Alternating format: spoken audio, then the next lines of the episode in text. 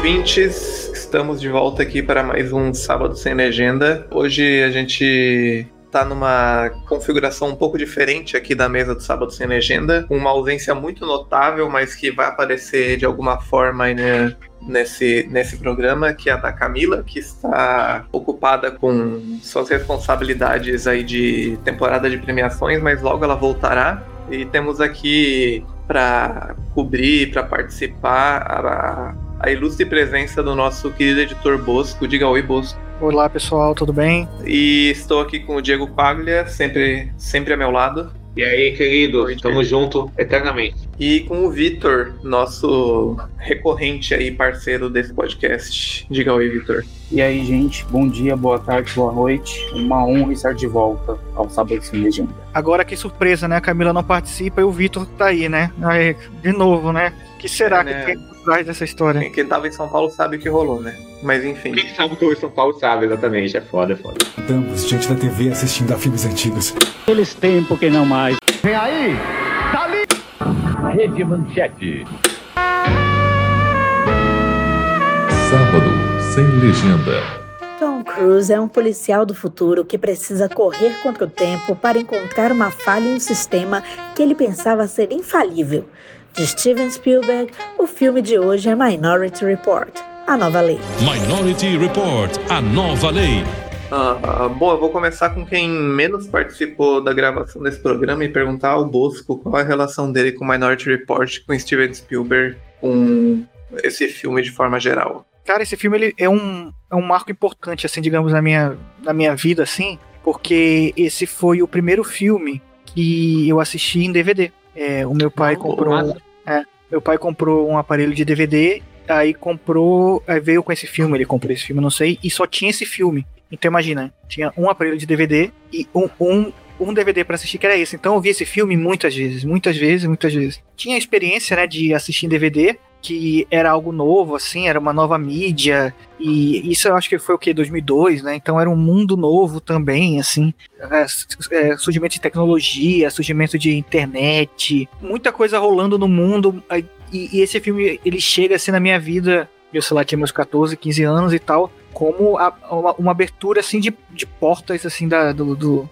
e um símbolo e tal daquele período, então é um filme que eu vi muito e me marcou muito, assim.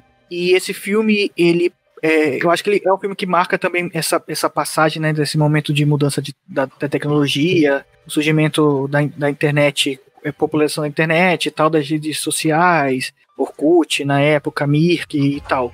toda essa mudança, e é um período que marca, assim, para mim, na minha visão, é um filme que ainda tá surfando ainda naquele pensamento meu que Guerra, Guerra Fria, assim, que uhum, a, gente, a gente tinha muito, é, a gente que eu, por exemplo, eu nasci no final da década de 80, então eu, eu não eu nasci no, no fim da Guerra Fria, assim, mas já tinha com, com, com, com, a, com a queda do muro de Berlim, etc. Mas esse filme ainda traz muito, na minha visão, assim, muitos elementos da, da, da Guerra Fria. É, que, e foi o, o, nesse ambiente que eu cresci ainda, nesse né, mistério, esse Padre Quevedo e de do, do Psyche, que, que, sei lá, e nesse período tinha um projeto Stargate, né? Que era um projeto da Guerra Fria, que é o projeto Stargate, que era de, do governo americano, também teve no governo soviético, que era para usar pessoas consideradas dotadas e consideradas me, me, com é, poder de mediúnico, digamos assim, para ter vantagem durante a guerra e tal. Então, esse filme, para mim, ele tem, tem muito esse,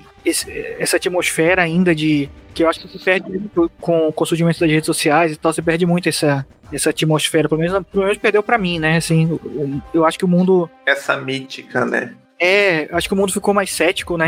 Apesar de ainda existir é, muito misticismo, mas eu acredito que é, não, não, não, quando, sei lá, o Fantástico era mostrando ET de Varginha, era, e não tinha, não tinha muita câmera de celular, não tinha celular, assim, não tinha. É, era difícil acesso à informação, então tudo era muito místico, assim e tal, e tudo parecia que era uma verdade, assim, né? Então esse filme, é, para mim, é muito símbolo na, na, na, minha trajetória, né? No meu. Como. Não, não vou dizer cinéfilo, porque não sou cinéfilo, mas. Né, Vitor? Vitor. Graças a Deus, né? Faça de caminho. Graças a Deus, né? Ainda bem. É. Ainda bem, né? O mundo tá salvo. Um, como né? deve ser, né? Tá bem. Então, então é isso, assim. Então esse filme ele tem, ele tem esse, esse marco para mim por causa disso, por estar presente nessa fase da minha vida e também nesse período da minha vida, nesse momento histórico que a gente vivia. Então eu acredito que ele acaba se juntando assim na meu, no meu coração, digamos assim, na minha mente e tal, e acaba me me marcando. Acho que foi até por isso que eu aceitei participar, né? Pô, perfeito. O... É, Ele realmente é um filme meio marcante por essa mudança, assim. Até a gente estava falando hoje, ah, hoje mais cedo, de como ele é um filme que parece que é sobre o 11 de setembro, mas ele foi gravado antes do 11 de setembro, então ele é meio Sim. premonitório em algumas coisas. Então faz sentido essa coisa de ser um filme de mudança de um período, assim, até de nova fase da ficção científica, talvez. Ah, Diego, qual que é a sua relação com Minority Report?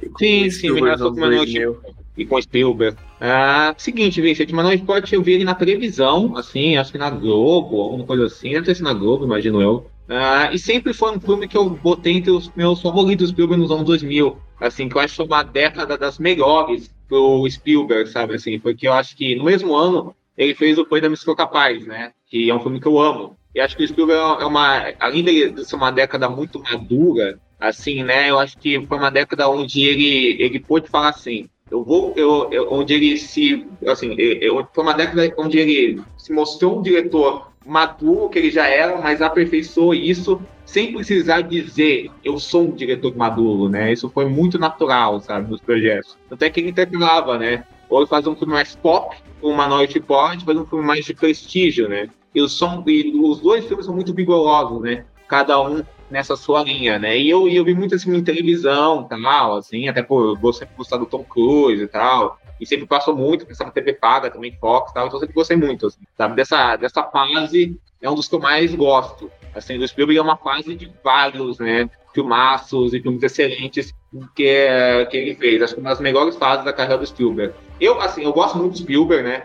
Até rolou uma, uma fake news nesse, nesse programa que eu não, que não era falando do Spielberg, né? É até bom pra elucidar isso, né? Assim, porque é o seguinte, cara, assim, né?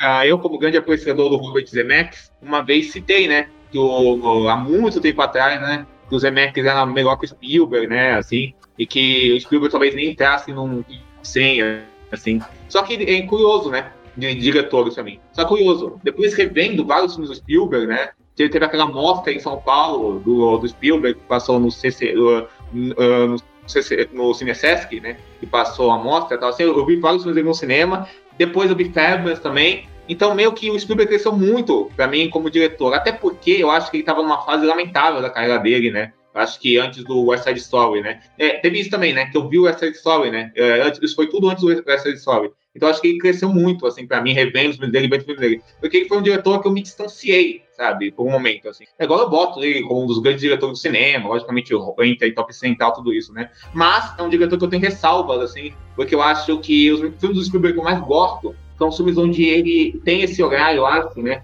Dele ser uma criança descobrindo o mundo, sabe? Assim, o mundo se abrindo para ele, sabe? Assim, essa coisa do lúdico, sabe? Assim, e de como ele usa o lúdico para criar espetáculos, né? Os espetáculos técnicos, visuais, né? Essa coisa do formalismo, do classicismo que que ele tem, né? Do projeto mais pop que, é, que ele possa fazer, até um se for capaz, né? Que é um filme mais fiscalizável, assim, ou um resgate do Ryan. né? Ele tem essa coisa da empolgação com o fumar, sabe? Assim, do mistério, sabe? Eu vi o Tubarão no cinema e foi uma coisa muito marcante, sabe, pra mim, né? E de dominar as emoções. Só que eu acho que o Spielberg também, ah, eu acho que depois dos anos 70 e, e 80, assim, ele foi caindo num- numa irregularidade que às vezes ele pega projetos onde ele, onde ou ele entra num piloto automático, assim, né, ou e num, num exibicionismo técnico que eu acho muito manjado, assim, ou ele entra numa coisa que é muito manipulativa no sentido manjado, às vezes, sabe assim? Tipo, Cavalo de Guerra, assim, que é um filme que eu odeio, que eu detesto, assim, né? O Augusto Schindler mesmo, que é um filme que eu não sou fã, assim, sabe? Que eu acho um filme muito, um petiche estético, é, sentimental, muito bizarro, assim, sabe? Assim, um filme todo, O- todo motivo e distanciado, sabe? O Diego odeia cavalos, é? Não, tô brincando. ai, ai, eu curto muito aquele filme lá que tem o Corcel Negro, assim, bem foda. Mas é isso, cara, assim, Nossa, né? Aí, eu- Do eu nada Corcel tem- Negro, né? Corcel Negro, que vai estar aqui um dia, que vai estar aqui um dia. Eu acho que o Spielberg tá nos anos 2010, né? Depois do Tintin, ele tem uma fase muito ruim, sabe? Assim, tipo, Cavalo de Guerra, o Lincoln gosto muito, inclusive sempre defendi o Lincoln para amigos, assim, sabe? Mas é um filme também que tem que aquilo, ele se estende, ele tem uma coisa tipo, ah, eu vou te emocionar, ele não tem problema com o melodrama ou com o emocionado. Só que eu acho que alguns filmes do Spielberg pesam nisso e não viram melodrama, viram um dramalhão mesmo, sabe? Um dos espiões mesmo, cara, é um filme legal tal, mas é um filme mais, né, acadêmico tal, assim, frio. Assim, né, eu acho o final muito ruim, assim, aquele grande gigante amigo, eu não gosto, eu acho muito ruim. O The Postman parece que é, sei lá, que, que é tudo vai passando no HBO. Aquele jogador número um, acho ele fazendo mais o mesmo dele, tudo automático. Então, acho que o Spielberg é assim, quando ele erra, ele erra muito, com tipo, um amistade, tipo, horrível, assim. Mas quando ele acerta, ele tem coisas maravilhosas. O Pablo, pra mim, é uma obra-prima, sabe? Dos melhores do cinema, do Barão, sabe? Então, cara, é um diretor que eu aprecio muito, assim, mas eu acho que tem uma coisa, assim, com ele, que as pessoas, tipo assim, é qualquer questionamento que você faz contra ele é uma, é uma, é uma coisa irredutível e sabe todo filme dele é uma é uma obra-prima e é inquestionável sabe assim. Então eu não acho que seja assim não acho que ele tem ressalvas na dele como todo filme tem ressalvas né. Só que eu acho que ele é mais inconstante quanto a isso mas uh, ainda não estou convencido mas Vitor qual sua relação com o mestre e com ah, Minority Report primeiro lugar, é, estou chocado com, a, com o dizer do Diego falando que o Zemeckis é melhor que o Spielberg. Mas eu, é uma... Pinóquio, eu discordo disso. Isso, mas isso, isso, é... isso, é uma, isso é uma loucura, isso, isso é, é palavras... Mas o Zemeckis é maravilhoso, né? Não, vamos é deixar aqui. Apenas sair da boca de Diego Quadria. É impressionante como... Nossa, meu Deus do céu, é, é, inacreditável. Eu não vou, eu não vou me aprofundar sobre isso. É, Veja sobre, Minority, sobre Minority Report. É, Cara, eu lembro que eu vi o filme na TV, só que depois eu nunca mais revi. Então, quando eu fui rever pra, pra gravar, eu não tinha lembrança nenhuma. Zero. Zero, zero, zero. Eu só lembrava da história. Então, Cara, muito bom é, isso. Sério, eu vi, eu, eu vi, lembro de ter visto uma vez, e só. E então, com o Minority Report, então eu tenho uma relação muito próxima, apesar que eu gosto. E com o Spielberg, eu tenho uma relação próxima, porque eu gosto bastante. E principalmente dos filmes antigos, assim, antigos tipo anos 80, sabe? ET, Contatos Imediatos, Tubarão. É, esses, Só filmes, esses filmes eu, eu gosto bastante, gosto mesmo. O Diego falou que ele viu o Tubarão no cinema, eu vi ET no cinema ano passado, e é, a experiência foi, foi mágica, foi absurda. Em os últimos 40 minutos é uma coisa que só o Spielberg poderia fazer. É, é inacreditável. E aí, quando eu fui ver Minority Report, eu lembrei justamente dessa fase aí do que, que o Diego cita, esse finalzinho dos anos 90, começo dos 2000, que só tem pegada, né? E aí encerra em, em Munique. Eu acho que é Munique, o último filme dele dessa última fase boa. É. E, e aí eu fiquei pensando como, como pode que o, o Karim fez filme, vários filmes nesse, nesse meio tempo e todos muito diferentes e todos muito bons. Assim, quem também se for capaz, o Minority Report, o Monique, aí tem o Inteligência Artificial, acho, né? Tem o AI no final dos anos 2000, no final dos anos 2000, não, no final dos anos 90. Eu, agora eu não me lembro de cabeça. Mas. É, eu... a ordem é a inteligência artificial e daí depois Minority, Prêmio se for capaz, o Terminal, que a gente gosta de esquecer, Guerra dos Mundos e Munique. Horrível. Tá. Isso aí. Tá, é, com exceção de o Terminal, todos filmes muito bons, assim. Pô, Pessoalmente, acho Pô, Guerra mas... dos Mundos, acho Guerra dos Mundos e, e Munique eu acho geniais. Sim. Então eu, é, eu concordo com o que o Diego falou também da inconstância. Acho que de fato ele teve uma má fase, mas ainda assim a má fase dele é muito mais interessante do que a boa fase de várias outras pessoas. Ah, então, sim, lógico. Beleza. lógico. É, então, para mim, beleza, eu continuo vendo, continuo interessado. E Minority Report é, foi uma grata surpresa nessa revisão. Eu não pensei que eu ia gostar tanto e tal, principalmente que eu vi uma vez na vida, né? Um, com Minority Report eu não tenho esse contato tão próximo, mas com o restante eu tenho. Não por acaso é o único filme que tem uma cena do Tom Cruise careca, né? É verdade. Não, a Camila, a Camila não está presente aqui, mas uh, isso é uma constante desse podcast, a Camila lembrar, né, que o que o Diego não gosta do Spielberg, né? Essa é a grande verdade. É, é uma mas... mentira, né? Fake news, a fake news de maior aí. Né? Pô, mas eu botei. A Camila vai ter que entrar numa gravação falando que o Diego não gosta desse filme. Filmes é um dos meus filmes favoritos da vida, inclusive, se tornou, né? Da vida. Da assim vida. como todos os diretores são seus favoritos da vida, Diego, a gente sabe disso. Seu padrão eu é amo muito, assim. Só que esse não. Só o Ridley Scott que dá. Graças a Deus. Como espectador, como espectador número um desse podcast, né? Porque sou o primeiro a ouvir o podcast, então sou o espectador número um. É, eu digo que o Diego ele tá tentando a, a, uma temporada é, acabar com esse mito, né? E ele acabou Verdade. de não conseguir enterrar por terra mais uma vez, né? Ele só aumentou mais uma vez. Não, ele Não, não, não, vai conseguir. Ele não vai Mas, conseguir. mas que fazer isso, cara? Por que isso? Não, cara, mas por que isso? Realmente eu vejo, eu, eu questiono, assim, porque, tipo, eu concordo, tipo assim, logicamente que, sei lá, sempre vai ter uma cena muito foda, num cavalo de guerra da vida, que é um lixo, mas vai ter uma cena muito foda, vai ter uma cena muito foda no, no Jurassic Park 2, que é muito ruim. Aquela cena do tipo, de- deles invadindo lá. Eu gosto do Jurassic Park sabe? 2. Nossa, horrível, horrível. Mas assim, É, você, você- você vai ter uma cena, você vai ter uma cena foda, mas tipo, são filmes é, que você vê que são protocolares, sabe assim. Então, tipo assim, né, eu acho que tem uma coisa de tipo, ah, não, não salva o filme de jeito nenhum, sabe? Amistade é um filme chatíssimo, sabe? Assim, é um Eu filme nunca que, assisti esse. Cara, Eu esse, também esse, nunca vi. Nunca esse é, é, é aquela coisa, esse desespero pra ganhar Oscar, sabe? Assim, pra se provar. Eu acho que o Eu Spielberg. comecei a ver Amistade na TV uma vez, eu lembro de uma cena que alguém tá tirando um prego do barco, assim, pra usar como arma, talvez. Que são escravos chegando, né? Uma coisa assim, eu não sei qual é a história. Mas eu não, não terminei, porque eu tive que Não. sair de casa e tal. Eu Ele vi se levando uma muito a cena desse- sério. Vi uma cena desse filme na vida, que foi numa apresentação de um trabalho na faculdade, depois eu nunca É mais isso, vi. é. Tanto, tanto- tanto é que é um filme que ninguém paga, mas logicamente, pô, um cara que fez. Um cara que fez, tipo, cinco filmes que o Spielberg. Cara, um cara que fez dez filmes que, que ele fez, pô, já tá no panteão dos grandes, cara. Então tudo isso tá, tá, tá de boa. Mas acho que é isso. Eu acho que o Spielberg, às vezes, ele tem um peso dele ser esse diretor que une o blockbuster, tempo de prestígio, que meio sufoca tudo dele. E aí eu acho que nos anos 2000. E ele tem um nome nisso. maior que ele, né? Um nome assim.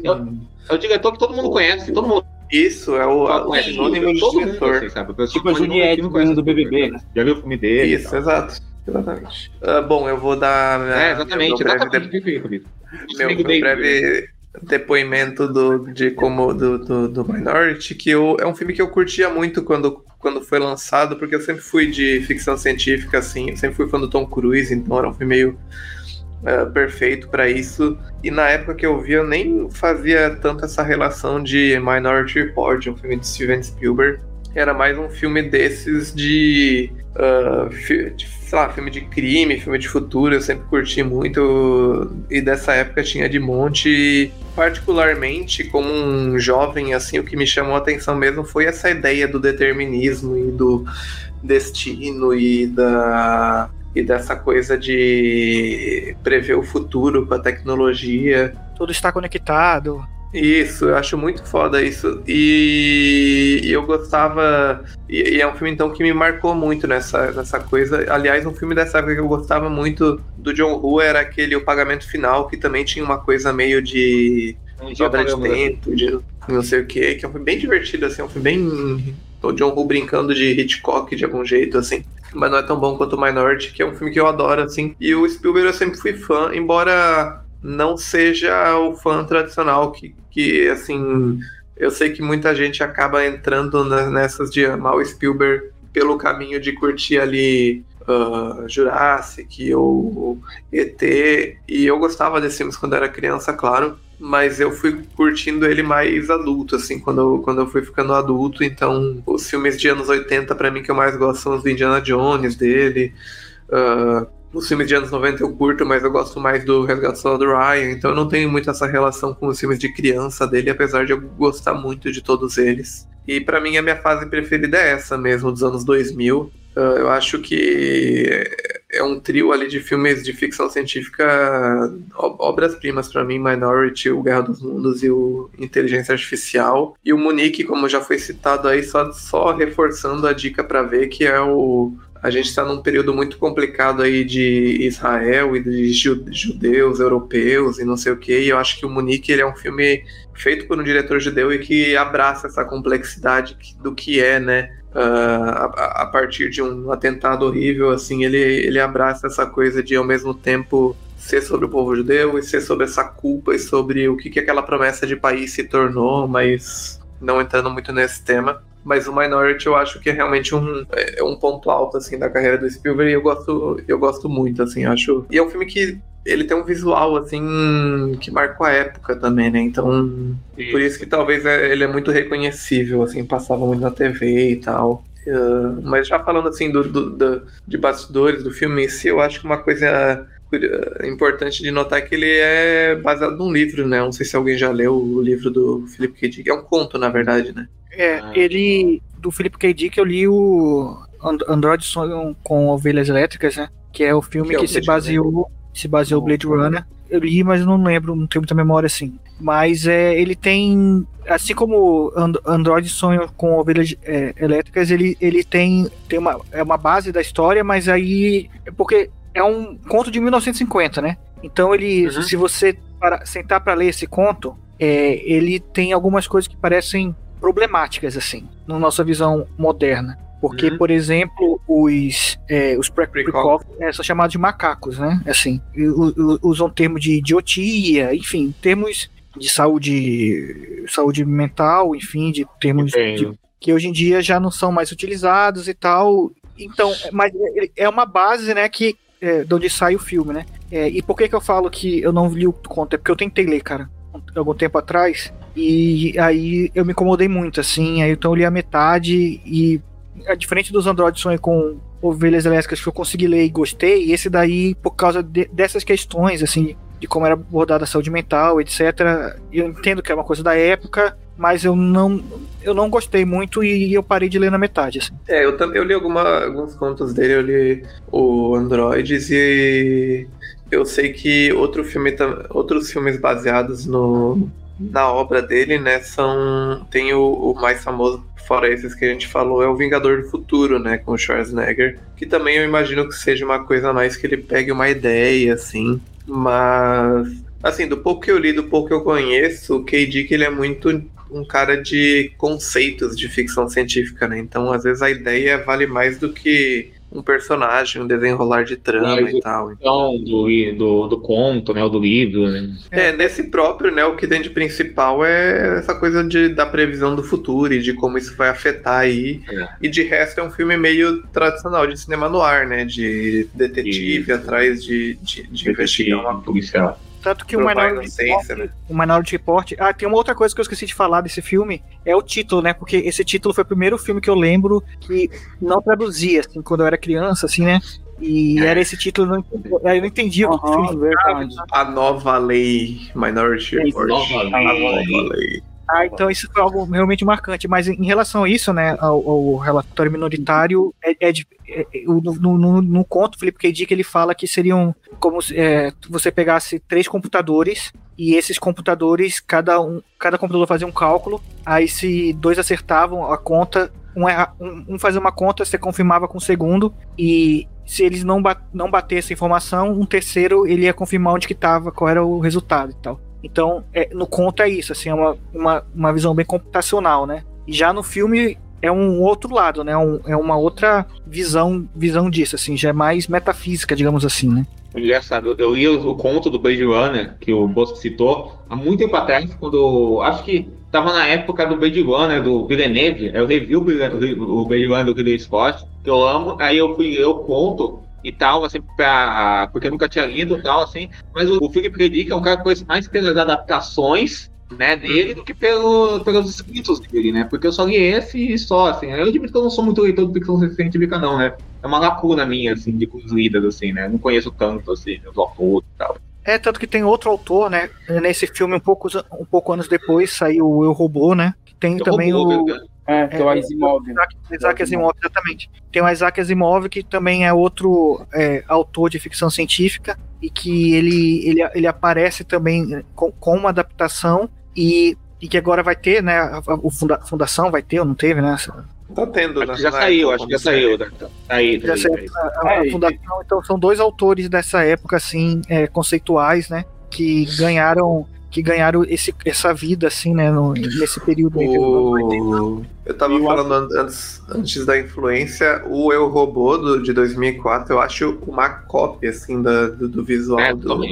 Assim, parece que ele copiou completamente o, o futuro do, do Minority. de escritor, isso aí do ser mais conhecido pelo filme do que pelo escrito, rolou com Arthur C. Clarke em 2001, né? Do, uhum. Perfeito O, o, um filme é muito mais conhecido do que um livro. E o livro do Clark é até bom. É um livro que eu, eu tenho uma lembrança boa do, do livro, não é tão problemático. É um, é um livro é, bem- é bem legal. Até aquele papo que o livro e o filme foram feitos meio ao mesmo tempo, né? Não tem Foi, papo foi, assim? foi. Tem- essa história que foi meio ao mesmo tempo e que os dois fizeram meio que juntos, tanto o livro quanto o filme. Sim, sim, um E- acaba dando dicas pro outro. Isso, e aí o Kubrick ficou com a assinatura final do filme e o Clark ficou com a assinatura final do livro e vida que segue. E aí, mas acabou que é muito mais conhecido pelo, pelo filme do Pelo que pelo filme. livro, né? É muito louco isso. Ah, e nesse filme, uma coisa curiosa, assim, uma curiosidade de bastidores, é que o, o Spielberg trabalhou com muita gente que ele trabalha sempre ali, né? Então, com o Janusz Kaminski na direção de fotografia Ah, e gente. tal. Ah, é muito foda, né? Se- Chama muita atenção, assim. Mas o John Williams, ele trabalhou meio em colaboração. o- Tem uma história que ele trabalha em colaboração ah, com o Paul Haslinger como compositor do filme, porque ele estava na época preso no Star Wars, né? Fazendo. Trabalhando com o George Lucas na, na- nas prequels de Star Wars. Nossa, mesmo Então, ano, né? O ataque dos clones, acho que sim. O Ataque né? dos Clones, É, assim. é isso mesmo. É engraçado que são dois filmes que têm esse uso de CGI muito orgulhoso do CGI, né? Que é- Tem, ele hoje tem em dia muito isso ah, parecido, né? Assim, né? que até pode se dizer que dá a impressão de que ah, envelheceu mal e não sei o que, mas é que são filmes que gostam de usar esse CGI, gostam de mostrar ah, muito claramente, assim, não tentam usar de uma forma naturalista para esconder algo assim, mas para criar, né, ambientes principalmente e tal. É, dois com uma imagem muito límpida da luz, né? Tudo isso, né? Muito focado nesse sentido, né? Tendo a popularização da tecnologia, né? Então eles estão é muito, muito, muito forte, né? nos dois filmes, né? Isso É, as, as cenas, as cenas de ambiente, assim, né? Tipo, a cena do, da, da autovias lá, os carros, é, é algo que tem muito presente também. É, os veículos, né? No, no, no- no ataque dos clones e tal. Os computadores, É, eles mexendo, o Minority eles mexem com a mão e tal. Ah, não, isso é maravilhoso. Pô, Isso é Nossa, maravilhoso. isso, isso marcou muito, né, essa coisa de como a interface, né? É, Isso. porque hoje a gente tem o touchscreen, né, do celular e tal, então a gente já tem enra- enraizado na gente esses movimentos, né, e tal. Aham, sim. E, e, e é engraçado que é tem um- os três dedos, né? Isso. E é um filme que, apesar de ser lançado no ano seguinte e de ser um mundo diferente eh, e de conversar muito visualmente, acho que a gente vai falar sobre isso com, com o AI, ele também, em questão de criação de universo, ele poderia totalmente se passar no universo do AI, né? Assim, né? Até, até, até cenas de perseguição, de, ou, ou- ou tecnológicas, né? A tecnologia do filme lembra muito o futuro do AI mesmo, né? Eu, eu- eu acho que o filme, que o filme acaba conversando muito, né, com, a- com, com a- com esse momento tecnológico, né, não só que o cinema tava, mas que o Spielberg tava também, né. Eu acho que tem uma coisa que eu acho que o, eu acho que o Spielberg é um, é desses diretores que sempre tem essa turma que colabora com técnicos, que confia muito e que entende totalmente o cinema dele, assim, que adiciona ao cinema dele. Então, quando ele teve essa parceria com o Janusz Comiskey, que continua até agora, né, que começou no, lá no Lista de Schindler e seguiu, ele é um cara que, eh, que, assim, ele, ele potencializou, não digo em qualidade, mas em extremidade mesmo, que colabora com o Spielberg desde o contatos imediatos do terceiro grau, que é o- na montagem, e que, assim, é um, é, depois disso, trabalhou em todos os do Spielberg, né, é uma das parcerias que, assim como o John Williams, não consegue pensar num filme do Spielberg sem o Michael Kahn, sabe, essas parcerias eternas, né, entre montador e diretor que se arrastam por décadas, por décadas. né? E acho que é, que é engraçado, né? Porque é aquilo, né? é, ele, consegue, ele consegue dar esse ritmo é, que os filmes do Spielberg têm, sabe? Que até que, é, que é essa coisa da, da aventura, né? Desse prazer pela aventura que tem muito né, nesse filme, né? E é um projeto que o, que o Vincent citou, né? Que é do Total Recall e tudo isso, tem uma, tem uma ligação entre os dois, né? Porque o Gary Coldman, que era produtor do Total Recall, é, e, que, e que era o, ca- um dos caras, um, um dos caras principais da finada Columbia Pictures, que a gente cita aqui novamente, né? Ele sempre fala aqui dessa, dessa produtora. é, ele, tá, ele, ele escreveu com outros roteiristas a primeira versão desse filme para ser feita. E, e ele queria o Schwarzenegger também para protagonizar ele, assim, antes do, da produtora falir em, em 95. Depois, os, os direitos foram para a Miramax em 97 e eles tentaram fazer um filme de forma independente. Só que não rolou. E aí, e aí no- em 97, o Joe Cohen, que não tem nada a ver com os irmãos Cohen, um romancista aí, ele, ele pegou a história, ele pegou esse projeto e reescreveu ele para ele ser dirigido pelo John DeBolt, que era diretor de fotografia aí, do Duro de Matar, do Paul Verhoeven, que depois dirigiu o Twister e o Velocidade Máxima. Só que o que acabou acontecendo é que o é uma fotografia bem inconstante, assim, né? O DeBolt, eu sei, sabe, assim, mas interessante, né? E enqu- enquanto estava acontecendo, o Spielberg e o Tom Cruise estavam se conhecendo, né? Eles se conheceram, se tornaram amigos na gravação do Negócio Arriscado, lá em, lá em 83, né?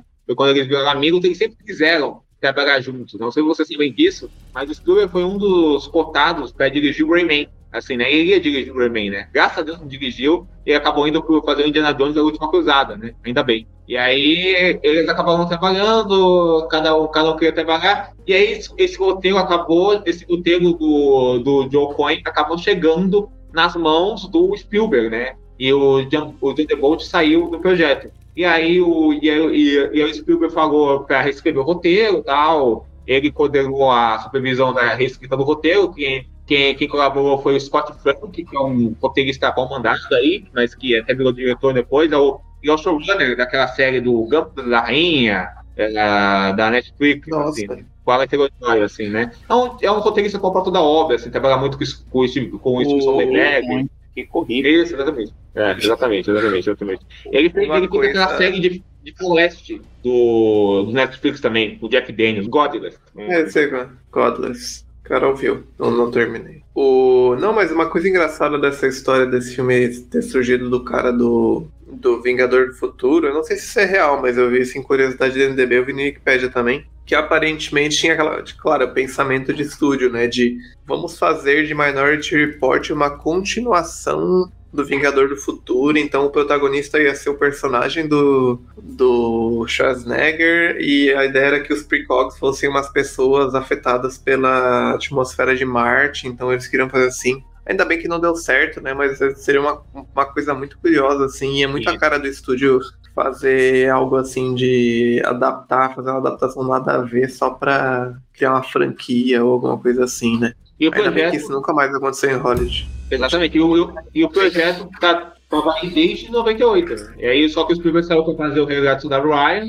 assim, né? E aí não tava rolando. E o Tom Cruise e o Spielberg querendo botar esse projeto pra frente, né? E aí se juntou, se juntou a, a Fox, Spinada, a, a produtora do Tom Cruise, Paul Wagner, de, na época o Spielberg tava na DreamWorks esse, com a Embry também, pra conduzir esse filme, né? Assim, né? Pra acabar- fazendo esse, esse filme, né? Só que a produção foi adiada várias vezes, muito porque ah, o plano original do filme era filmar ele depois do Missão Impossível 2, do Tom Cruise, mas foi, foi, foi uma produção toda atribulada e o filme ficava atrasando, atrasando, atrasando, assim, sabe? E, e ele passou por várias escritas, assim. E ele, e Tom Cruise nessa época fez Vanilla Sky e logo depois lembrei esse filme, assim, né? Exatamente. Falando em Vanilla Sky, é, tem uma participa tem algumas tem duas participações de Cameron, né, né? Isso Um é o. Cameron Crowe naquela é, naquela cena do jornal, né, que é muito bom, né? Todas as telas elas são meio que transparentes, né? Todas Hum. as telas são aí deve deve- devia ser horrível pra, pra ver, né? Tipo, imagina. As telas não tem, as telas não tem fundo, não tem, não E não tem, tem privacidade nenhuma, né? Nenhuma, é. dá uma olhadinha. Aí eles não tinham smartphone, então eles tinham. Acho que eles já tinham passado, eles desistiram do smartphone, eles viram que não dava muito certo naquela época. É, aí começaram a ter aqueles jornais, né? Que era tipo aqueles tablets gigantes. Aí nessa cena do que aparece o jornal aí, que ele é reconhecido e tal, quem o reconhece é o Cameron Crowe, né? E Olha, atrás dele tá, sabia. é, e atrás Eu dele tá, atrás dele tá. Cameron Dias. Nossa. Nossa, É no- não no- tinha no mesmo- conhecido. No mesmo quadro, tá o Cameron Crowe no, no, no jornal, aí atrás dele, dela, dele tem uma loira assim que parece meio o rosto e a, e a Cameron Diaz. Nossa, nem liguei. Tá vendo? Vanilla Sky Cinematic Universe aí tá part- participando do corte desse aí. O, o MCU, né? E tem uma história também que o Spielberg conta que o, o Paul Thomas Anderson, que é amigo do Tom Cruise, não é mais, e é amigo do Spielberg, ele, ele, tava, ele, ele tava na cena do trem, Só que aí fica mistério, né? Se cortaram essa cena, se, como ele é figurante, ou se ele tá lá escondidinho, assim, né? Qual que ele tava lá também. Né? Então, tipo, botar os amigos todos dele, né? Cameron Diaz, Cameron Crowe, ou Thomas Anderson, uma coisa que o filme costuma fazer, né? No Família Hulk Cameron, né? especial. É, família Cameron. E no, no, no Hulk, do A Volta do Capitão Gancho, tem o participação especial do George Lucas, da Carrie Fisher, da Glenn Close, né? Nesse filme tem a Jessica Capshaw, que depois fez Gilmore Girls, né? Que faz a, a, a, a, a, a comandada do Tom Cruise, né? Que é a filha da esposa do Spielberg, né? Enteada dele, né? A Kate Capshaw, a esposa. E tem o Max von Sydow no filme, né? É um, uma presença aí muito... Sensacional, o vilãozão do filme. Na maior parte do tempo, os precogs têm a mesma visão das coisas, porém, às vezes, vêm de formas diferentes um do outro. Meu Deus. Por que eu não soube disso? Porque os relatórios são destruídos logo que ocorrem. Por quê? Obviamente, para que o pré-crime funcione, não pode haver nenhuma chance de falha. Afinal, quem quer um sistema de justiça que levante dúvidas pode ser cabível, mas isso ainda é duvidoso. Falando do filme já, não sei se vocês têm algo a falar de, de bastidores ainda, acho que não. Não, não, só que ele fez um puta sucesso, né? É a décima maior bilheteria Ah, é, isso. do ano, né? Fez muito sucesso, assim, sabe? Ah, e também que ele, né? Como a gente vai, acho que a gente já vai colocar isso no filme, né? Quando, quando ele surgiu, né? Os Estados Unidos estava muito vibrante a questão do 11 de setembro, né? Assim, logicamente, porque tinha acontecido no, no ano anterior, né? E, e obviamente que quando o filme, quando você vê o filme, você tem essa base paralelos a isso. Só que a produção do filme começou muito antes de se pensar, é, isso está perto de acontecer, né? Só que, só que coincidiu de saírem na mesma época filmes que dialogavam muito com essa questão do 11 de setembro, né? Saiu A Última Noite do Paquiri, provavelmente o melhor filme daquele ano, né? Filmaço, assim, da prima. Ah, tá, tá, tá, também acabou sendo o Gangue de Nova York, do Scorsese, que muita gente falou que essa coisa da construção da violência no, e, no, no, no, e no final do filme, a construção da violência que, que conduz a América, e no final do filme até aquela cena do World Trade Center, né? Tiveram muito esse diálogo, de, diálogos com o filme, e depois, e, e aí também saiu uma noite importante, que são dos filmes que dialogam com isso. E o Spielberg falou que o filme não era uma crítica ao George Bush, que não, que, que não tinha nenhum interesse em fazer isso, ela sempre negava tudo que dava, mas é perceptível que o filme ele estava meio que indo para caminho de uma percepção de um tempo, talvez, né? Essa coisa, uh, essa coisa visionária, que o Vicente disse, assim, na temática dele. É o que, Zeitgeist, né? É, é, que, é que assim, Zeitgeist. eu acho. É, é que assim, eu, eu concordo com isso, mas também é que eu acho que o Minority Report fala muito de capitalismo, saca? E, e aí. E aí, então, como você tá nos Estados Unidos, você é um diretor americano, é muito fácil você traçar esses paralelos, mesmo que não tenha sido feito com essa intenção, porque você está no centro do capitalismo no mundo. E, e quando eu estava vendo o filme e pensando na revisão, alguma coisa para falar aqui, eu pensei muito que é um filme que trabalha muito com coisas que hoje em dia elas estão em uso, tipo reconhecimento facial. É, é, é uma parada muito muito, hoje em dia, muito. Você tem o seu celular, você tem reconhecimento facial, você bloqueia, você bloqueia e desbloqueia o seu celular usando o seu rosto. A publicidade, o, né? O marketing tá. O, o marketing. É, falando Nossa, ele, ele entrando na loja é tipo o Instagram, né? É, um, é a, loja da, a cena da loja da Gap. O. Ah. Pô, aquilo ali é muito. Sei lá, qualquer loja que você vai em uma, em uma grande cidade, em um shopping é. de gente rica. Assim, a gente não tá tão longe daquilo, né? Acho que, acho que antes é. de 2050, lá de passa história, a gente vai estar tá, é, literalmente sendo isso que vai. Sim, como e, vai funcionar, né? E, e, aí eu tava pensando que teve uma. Um, um tempo atrás, saiu uma atualização pro Android, pro sistema operacional, que meio que dava opção pro, pro usuário ele, ele colocar o modo noturno no celular. Então ele deixar o celular um pouco mais escuro e tal porque as pessoas mexem muito no, mexem muito no celular à noite e elas têm dificuldade para dormir, por causa da luz azul que o celular emite. E aí eu fiquei pensando que Minority Report é um filme que usa muito azul.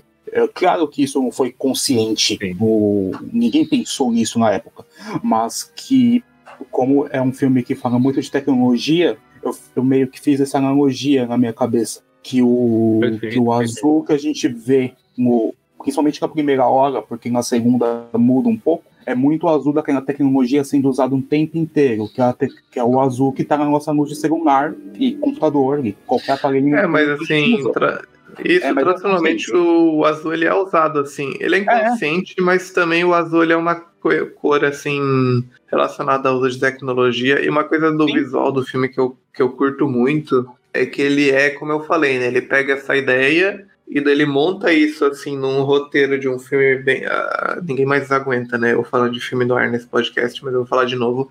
Ele monta como um filme no ar. E como essa coisa do detetive encontrando, ah, tentando né, encontrar a própria inocência aí no caso, e ele faz essa meio uma contradição assim, e eu acho que deve ser algo consciente do Spielberg, essa coisa de eu vou fazer um filme no ar, mas ele vai ser um filme no ar diurno, completamente de dia, assim, ele tem pouquíssimas cenas noturnas, e eu acho muito, muito bonito, assim, como o filme ele, ele consegue criar essa essa visualidade ao mesmo tempo pelo lado ah, que, que o Vitor falou aí de criar um visual de uma cor específica, de usar isso, e ao mesmo tempo que ele consegue criar essa coisa meio que como um mundo labiríntico, meio infer- infernal de tecnologia também, de literalmente ele ter que se mutilar para não para não ser pego por essa tecnologia, né? E daí eu acho que ele com isso que o, que, o- que o Diego tava con- contando também dessa coisa de vigilância, 11 de setembro, eram filmes que estavam discutindo isso, assim, antes e depois do atentado, né? Mas depois, depois veio a Vila, depois veio outros filmes né, que falavam disso também, né? Assim, né? Filmes que, que, é um- que são muito perceptíveis nesse aspecto. E eu acho que tem uma coisa do filme, essa coisa da contradição, acho que é muito marcada, tanto no visual quanto na narrativa e na temática do filme, assim. Mas na narrativa, mais na temática e no visual. Mas acho que, por exemplo, tem essa questão ah, da cor. É um filme que, assim como o Regaço da Ryan, mas não tanto, é um filme desaturado, mas é um filme onde a, a luz e, e a cor são muito presentes. Tem, tem aquela coisa que o James Cominsky sempre faz, é, da luz comendo os personagens, da luz entrando os personagens. Isso desde a cena da casa, que é, a que é o quadro assassinato. Uma cena incrível, né? Toda a forma que ela é montada, que é e como ela é fotografada, né? Assim, essa, essa cena, assim, né? Porque, porque ela, ela tem, ela tem a luz cobrindo, ela abri- abrindo da janela, abrindo de fora, cobrindo e revelando para a gente ah, o que o que está acontecendo naquela situação, dialogando com aquela situação. Tem aquela, tem aquela coisa maravilhosa que é quando o cara entra na casa de volta, né? E ele é, e a, e a, e a mulher está se pegando com, a- com a amante, né? E depois ele, depois é, é, e depois quando, quando vai fechar a porta, o, a, o, o, o, o marido é refletido exatamente pe- pelo espelho que está que tá fechando. Aí ela vai se aproximando do espelho, a luz, ele vai ele, ele vai pro quarto, a, a luz do quarto engolindo ele, assim, é um plano aberto de, de engolindo ele. E, a, e, e a montagem do Michael Carr muito a montagem do Michael Carr acaba sendo muito fluida, porque ao mesmo tempo, ao mesmo tempo a gente vê todo um cuidado do Tom Cruise chegando, observando toda aquela situação. O Bernardo Colin Farrell já é apresentado, tem aquela coisa do, do menininho rodando enquanto, enquanto a ação está acontecendo do Tom Cruise, né? E você é observado no, no piano mesmo, assim, né? Como, como é o nome do negócio que, que que tá brincando, o menininho, né? Que tá brincando lá. Um carrosselzinho, né? Tipo. O carro sozinho, exatamente, assim.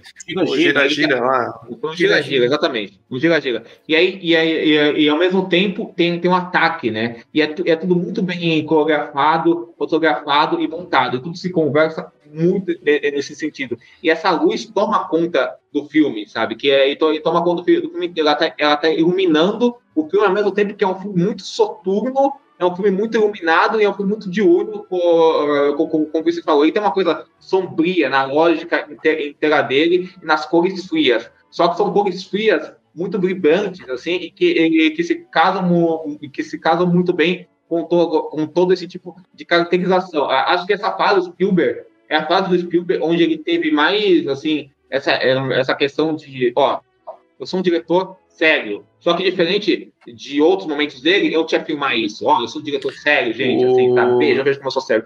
É muito natural, é muito orgânico, né? Essa coisa. É, tem- tanto é que culminou no Munique, né? Que é um, que é um filme do Spielberg, que é um cara que nunca foi interessado em sexo, fazendo uma cena de sexo, que não é uma cena sobre uma cena de sexo, é uma cena de sexo sobre o desconforto da casa. Eu sou um cara que se interessa por sexo. É um cara que, quando ele vai filmar o sexo, que é uma coisa quase única que faz na carreira dele, ele se, ele se concentra mais no desconforto daquela cena, né? Então acho que, é, que essa coisa é um filme muito sério, mas muito entregue à aventura dele. também. Essa primeira cena que o Diego falou, né, do primeiro crime, digamos assim, como é, como é apresentado, né, é, é- é a introdução do filme, né, e eu acho interessante que essa cena, ela vai construindo e mostrando como é que funciona um crime passional, né, como a- o, o acaso vai se juntando, sei lá.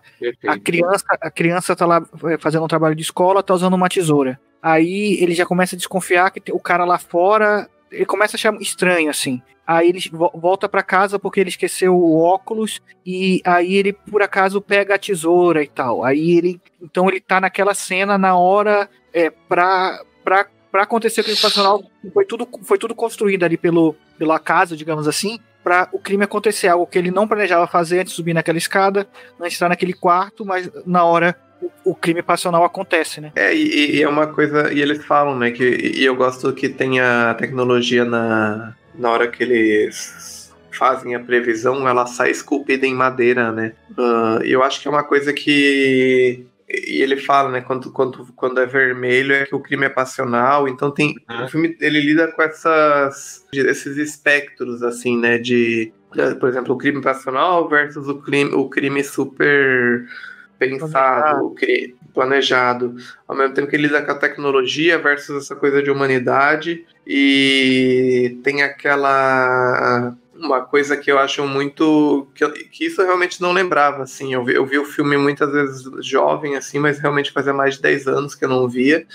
Ah, e como ele tem essas cenas de natureza assim né? De por exemplo quando o Tom Cruise foge ele vai atrás tem uma moça que foi a moça que criou os precogs e ela vive entre umas plantas, assim, né? Uma coisa super até particular que engenheira, ela uma engenheira bióloga, assim, ela faz genética, geneticista, né? ela faz alterações genéticas e tal. Isso, e ela tem aquelas plantas e tal, e ao mesmo tempo, quando os precogs depois eles se libertam, eles vão morar numa casa no meio do nada, no meio da natureza. Então é um filme que ele lida com, às vezes, não uma rejeição da tecnologia de um jeito simples, mas uma, uma nostalgia do natural, talvez, né? Então. E daí isso tem a ver com os terrores do filme, né? A forma como Tom Cruise, como a gente falou, depois ele tem que arrancar os olhos para poder fugir da tecnologia, a forma como ele tem que muda, modificar a cara dele ah, e, e para fugir da tecnologia.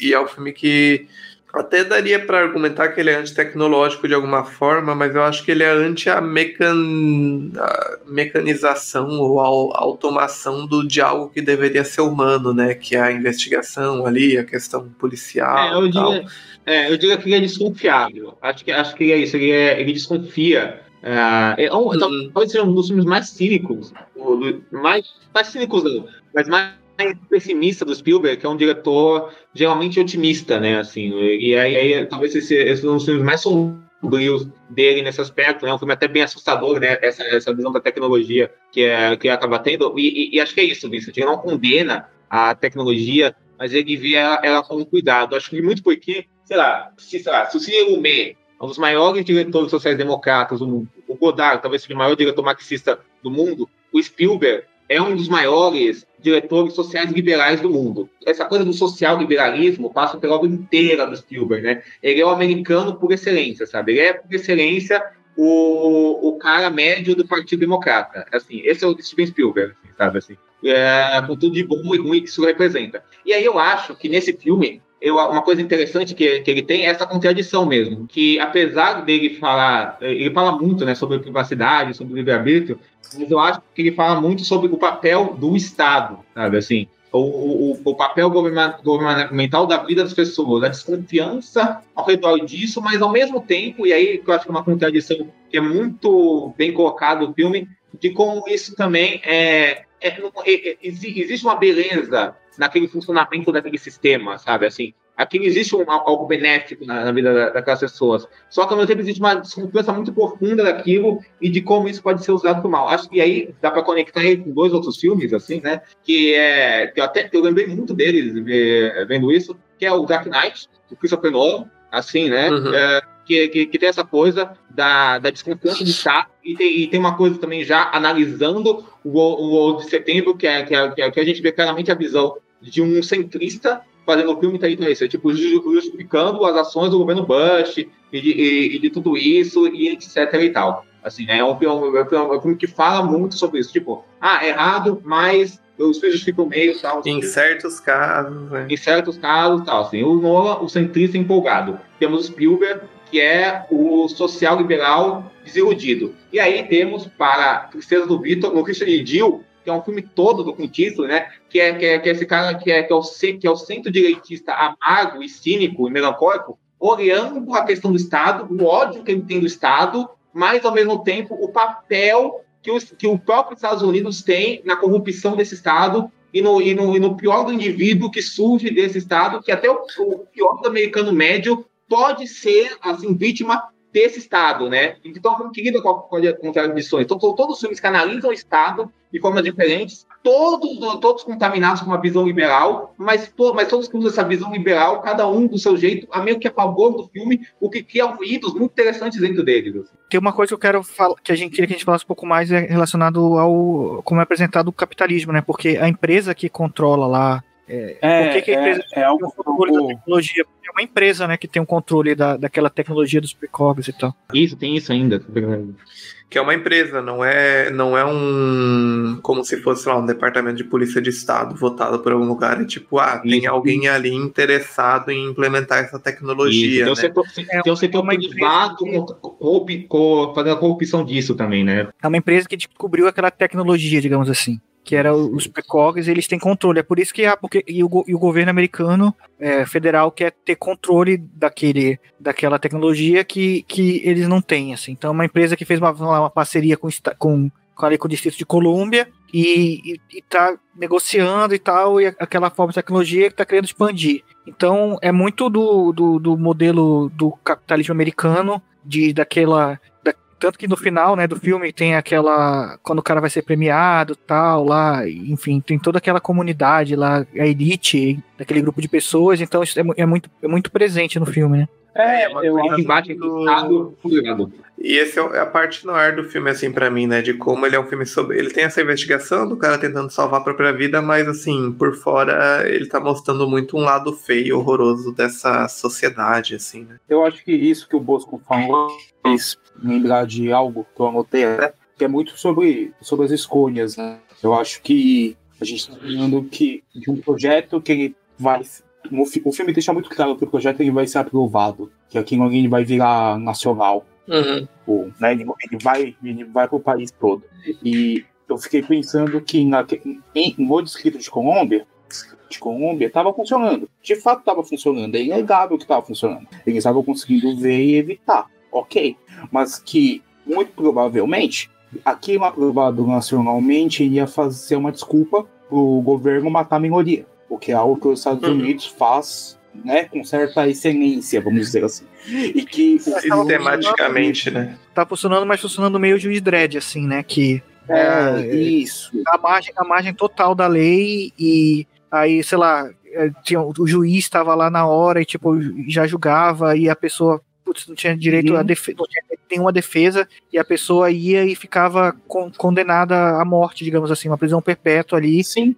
Então, é bem, bem, bem, bem Juiz Dredd mesmo, assim, de, de hum. do, do, do, controle total ali do, do, Perfeito, do poder. E isso em troca de uma pseudo-segurança, uma troca da segurança é, em troca, vamos lá, segurança, as pessoas abrem mão da própria liberdade e tal, porque ah, acabou o assassinato, tá mais seguro. Então é isso que acontece todos os dias, né? É, em, uhum. em nome de uma pseudo-segurança, é, a, a, liberdade das e... pessoas são retiradas e geralmente são da, das pessoas que estão à margem da sociedade, né? E eu acho muito uhum. foda, assim, como ele cria essa coisa de os assassinatos são uma epidemia. Só que é estranho, né? Tipo, a gente que entende um pouco mais de sociedade, de como as coisas acontecem. Como assim os assassinatos são uma epidemia? Onde é que. Tipo, o que, que é isso? Por que, que tem tanta gente matando tanta gente, né? E claramente, assim, sei lá, os precogs eles serviriam para alguma coisa de, sei lá, o assassinato passional, essa coisa assim. Só que assim, que sociedade é essa que tem assassinato toda hora, né? Tipo, não valeria mais você parar e pensar, né, quais são as causas, por que, que isso acontece, que tipo de choque está causando, né? Ser, e, e, é toda hora isso, né? A gente vive todo dia essa coisa da, de uh, que, uh, sei lá, uma, talvez uma má comparação, mas assim, sei lá, por exemplo, o que se faz quando se quer privatizar alguma coisa, né, no Brasil, que é privatizar você... presídios, por exemplo, assim, né? É, você, você sucateia todo é, o sistema, vira uma merda e tal, e daí eles falam, não, realmente não está dando mais, o Estado não está dando conta, vamos entregar isso na mão de alguém, né? Um beijo aí para São Paulo, tem luz hoje? Talvez É, exatamente, perfeito. Perfeito, perfeito. Ah, mas, mas é isso, assim, é uma coisa meio de. É, transporte. É uma coisa meio de. Ele tá falando dessas coisas assim, e eu acho que também tem a ver com essa coisa de espectros de falar dos dois lados da coisa, assim. Enquanto Exato. o que eu acho incrível, que ainda no topo de tudo, ele ainda consegue ser um bom filme de detetive, de investigação. detetive. De... A gente não falou dele ainda, mas o personagem do, do FBI, né? Do, do Colin. Incrível, né? Isso. Sim. Pode falar disso. É a parte, é a parte meio. eu- ah, e pegando isso, é a parte meio fugitivo do filme, né? Essa parte, né? Uhum. Uma coisa meio. Filme lá do Harrison Ford e tal. Ele o filme, um filme bem Hitchcockiano, que é curioso, porque o, no mesmo ano. O Spielberg fez o Pânico Capaz, que Hitchcock é uma referência do filme também, né? Então ele tava nessa pegada meio Hitchcockiana, acho que dá pra ver essa coisa do homem errado, é, muito constante no filme, essa coisa da fuga constante, né? E de como ele, até na criação da cena, né? Eu amo aquela cena que, que é meio uma janela indiscreta, né? Com a- com a- que é aquela cena que ele mata o cara, assim, que é, quer dizer, que é acusado de matar o cara, que é praticamente matou o filho dele, sequestrou o filho dele, etc e tal, sabe assim? E aí você, aí você, e aí você tem aquele plano abaixado só da mão e dos pés dele e, to- e toda aquela dimensão daquela, daquela janela se quebrando, depois o cara é, depois, depois, que, depois que a parede é destruída, assim, né? Então, então, então é um filme que tem esse senso geográfico, assim, esse senso de ação muito bom, né? Um filme de ação, assim, exime, assim, nas perseguições, os embates E do, o- Tem uma. do Tom Cruise. É engraçado você ter puxado o Hitchcock porque tem uma cena que dizem que foi inspirada numa ideia que o Hitchcock tinha, mas não conseguiu executar, né? Que é a cena do da montadora de veículos, né? Que tá um perseguindo o outro e dentro da montadora e tal e o Tom Cruise ele vai acabar dentro de um carro que é montado em volta dele, né? Uma cena muito foda assim de Sim, sim. ação. Se você pensar no conceito dela, dizem que foi meio que era uma Carro ideia do. Hitchcock. Isso, é um carro vermelho que se monta em, em volta dele, assim, é uma. E assim, de quebra ainda tem essa coisa da tecnologia, ele tentando escapar e tal. E o. Não, mas o Colin Farrell, até eu vou falar aqui porque a, a Camila não tá, então por ela a gente vai dizer assim que o Colin Farrell tá muito gato no filme, realmente. Tá um gato, tá bonito. Ah, E, e eu gosto, eu gosto do, do visual dele, assim, que ele usa um terno risca de giz, e um cabelo meio. Parece um cabelo meio dos anos 30, assim, aquele dividido meio no meio, né? assim. Camila, ela vai É, falar aqui rapidinho. Ela vai falar sobre o Colin Farrell no filme. Fala aí, fala aí, fala aí. É o Colin Farrell na, na era Britney Spears, né? Na É era verdade. Britney Spears. Ah, inclusive, né, é bom a gente falar isso, que, é, que, o, que o Colin Farrell, né, ele tava surgindo como uma promessa ainda nesse filme, né, assim, ele era aquela É. tipo, que foi descoberto, assim, né, então, Esse tipo, filme ele surgiu até demais, né? exatamente, é verdade, entendedores entenderão, né, entendedores entenderão. Mas aí, no mesmo ano, ele fez o, o Fio, né, que é o filme que ele tava tentando promover como um astro e tal, assim, né, ele já tinha feito filmes na Irlanda, né, assim, né, e ele tava surgindo como um astro uma promessa de astro, né, que acabou se com, com altos e baixos, né, e acabou se con- concretizando depois, né, hoje em dia ele é um ator Ele- respeitado em cada hora. Ele ainda não tinha o grande papel dele de mercenário, né, do Demolidor. Do. Isso, exatamente. Foi uns anos depois, Careca. inclusive, né, alguns anos depois. Foi um ano Careca. depois, 2003, na verdade. Cenário Um ano careca. depois. Só isso que eu queria Exatamente. ressaltar. Exatamente. Ah, falando em careca, temos no filme a Samantha Morton, né, que é uma das grandes carecas do cinema, Careca. né, assim, né, Perfeito. que tá excelente no também. filme, né. Eu acho que, eu acho que o elenco do filme é, é muito bom, né. Careca. nessa. Exatamente, eu vou E o Nossa, é verdade, a primeira é, o, o Victor com esse filme caiu com uma luva mesmo, né? Exatamente, assim. É, Mas aí eu, eu acho engraçado isso, né? Caiu como cabelo. E, e cada Caiu como cabelo. um.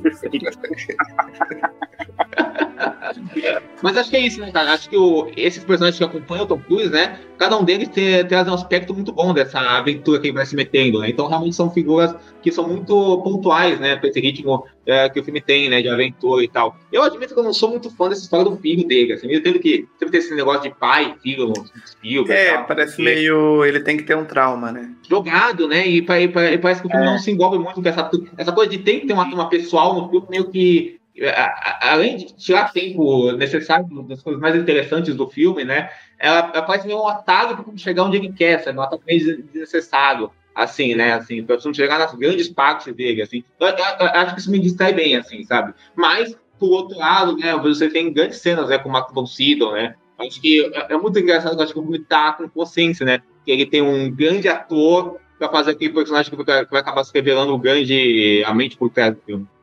Max von Sydow, ele é meio, até brinquei com isso, porque ele é meio que faz às vezes de femme fatale, né? Porque É. ele seduz o Tom Cruise de uma forma meio de ser um mentor pra ele, ele confia nele, não sei o que, e daí no final tem essa coisa de reviravolta, que era um papel muito típico de femme fatale, assim, né? Muito Se engraçado. você assim, quiser forçar também, dá pra dizer que ele é uma figura paterna também, né? Se você quiser forçar, mas É. um pouco, assim, então. Isso. É, ele aparece como um pseudo-mentor, né? A gente pe- pe- pensa que ele é um mentor, mas ele não é, né? E é interessante com- que o mentor vai estar do outro lado da história, que é, que eu acho que é realmente a figura do mentor, que é o, que é o, o cara que vende droga pra ele, o traficante, né? Que é o cara sem, sem olho, e, e é um, um são dois mentores, né? Que é esse, né, que dá pra ele a mensagem que é, em Terra de Cego, quem tem um olho é rei, É. e que depois ele fica só com um olho funcional, né? E o outro é o é o personagem do do Peter